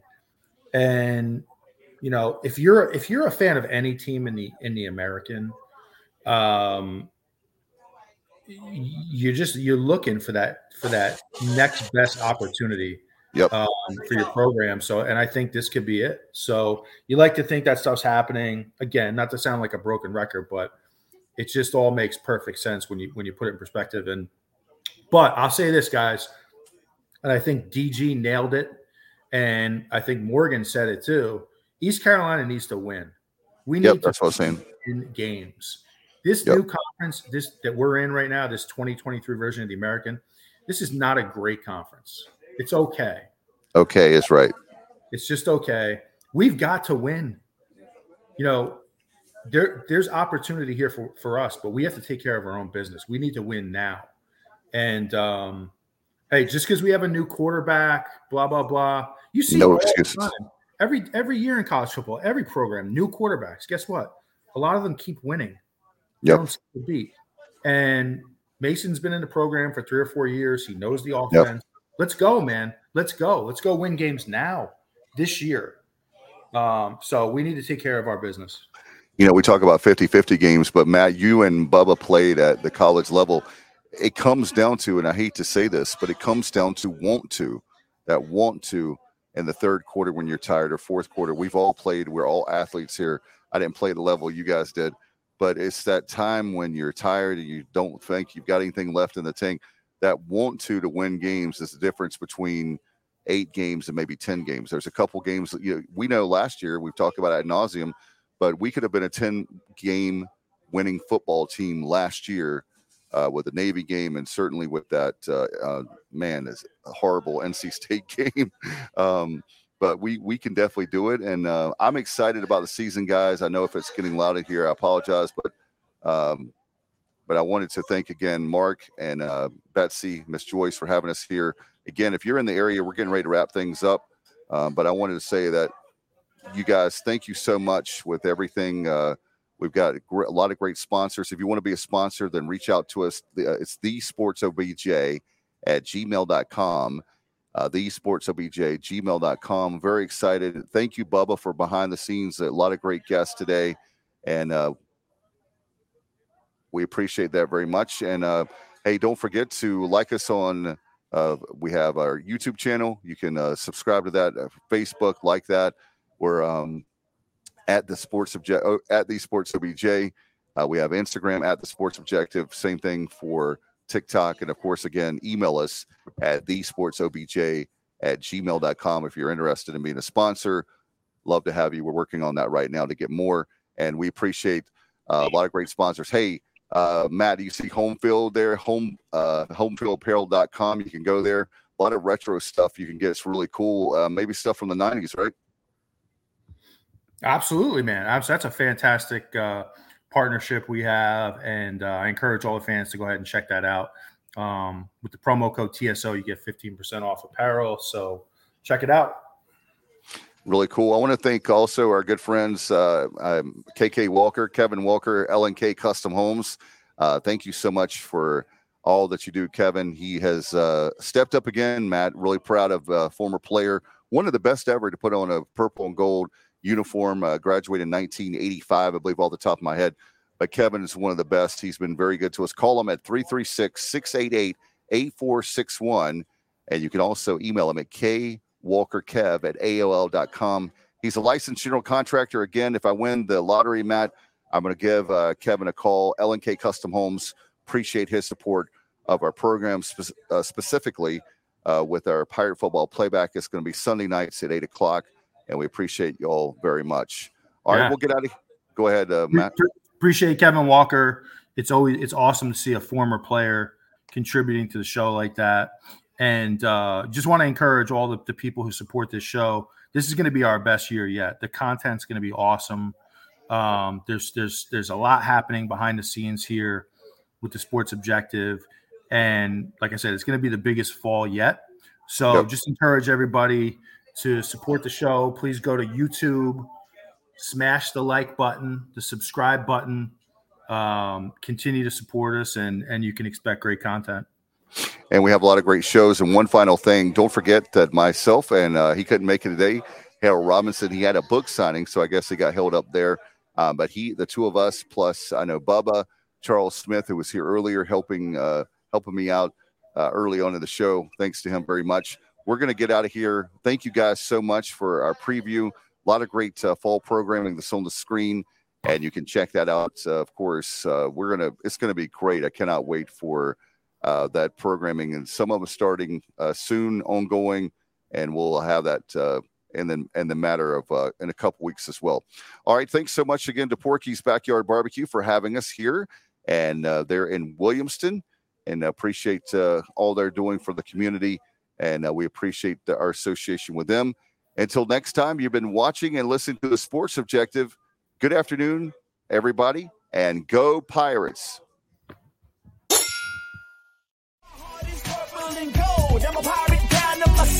and I don't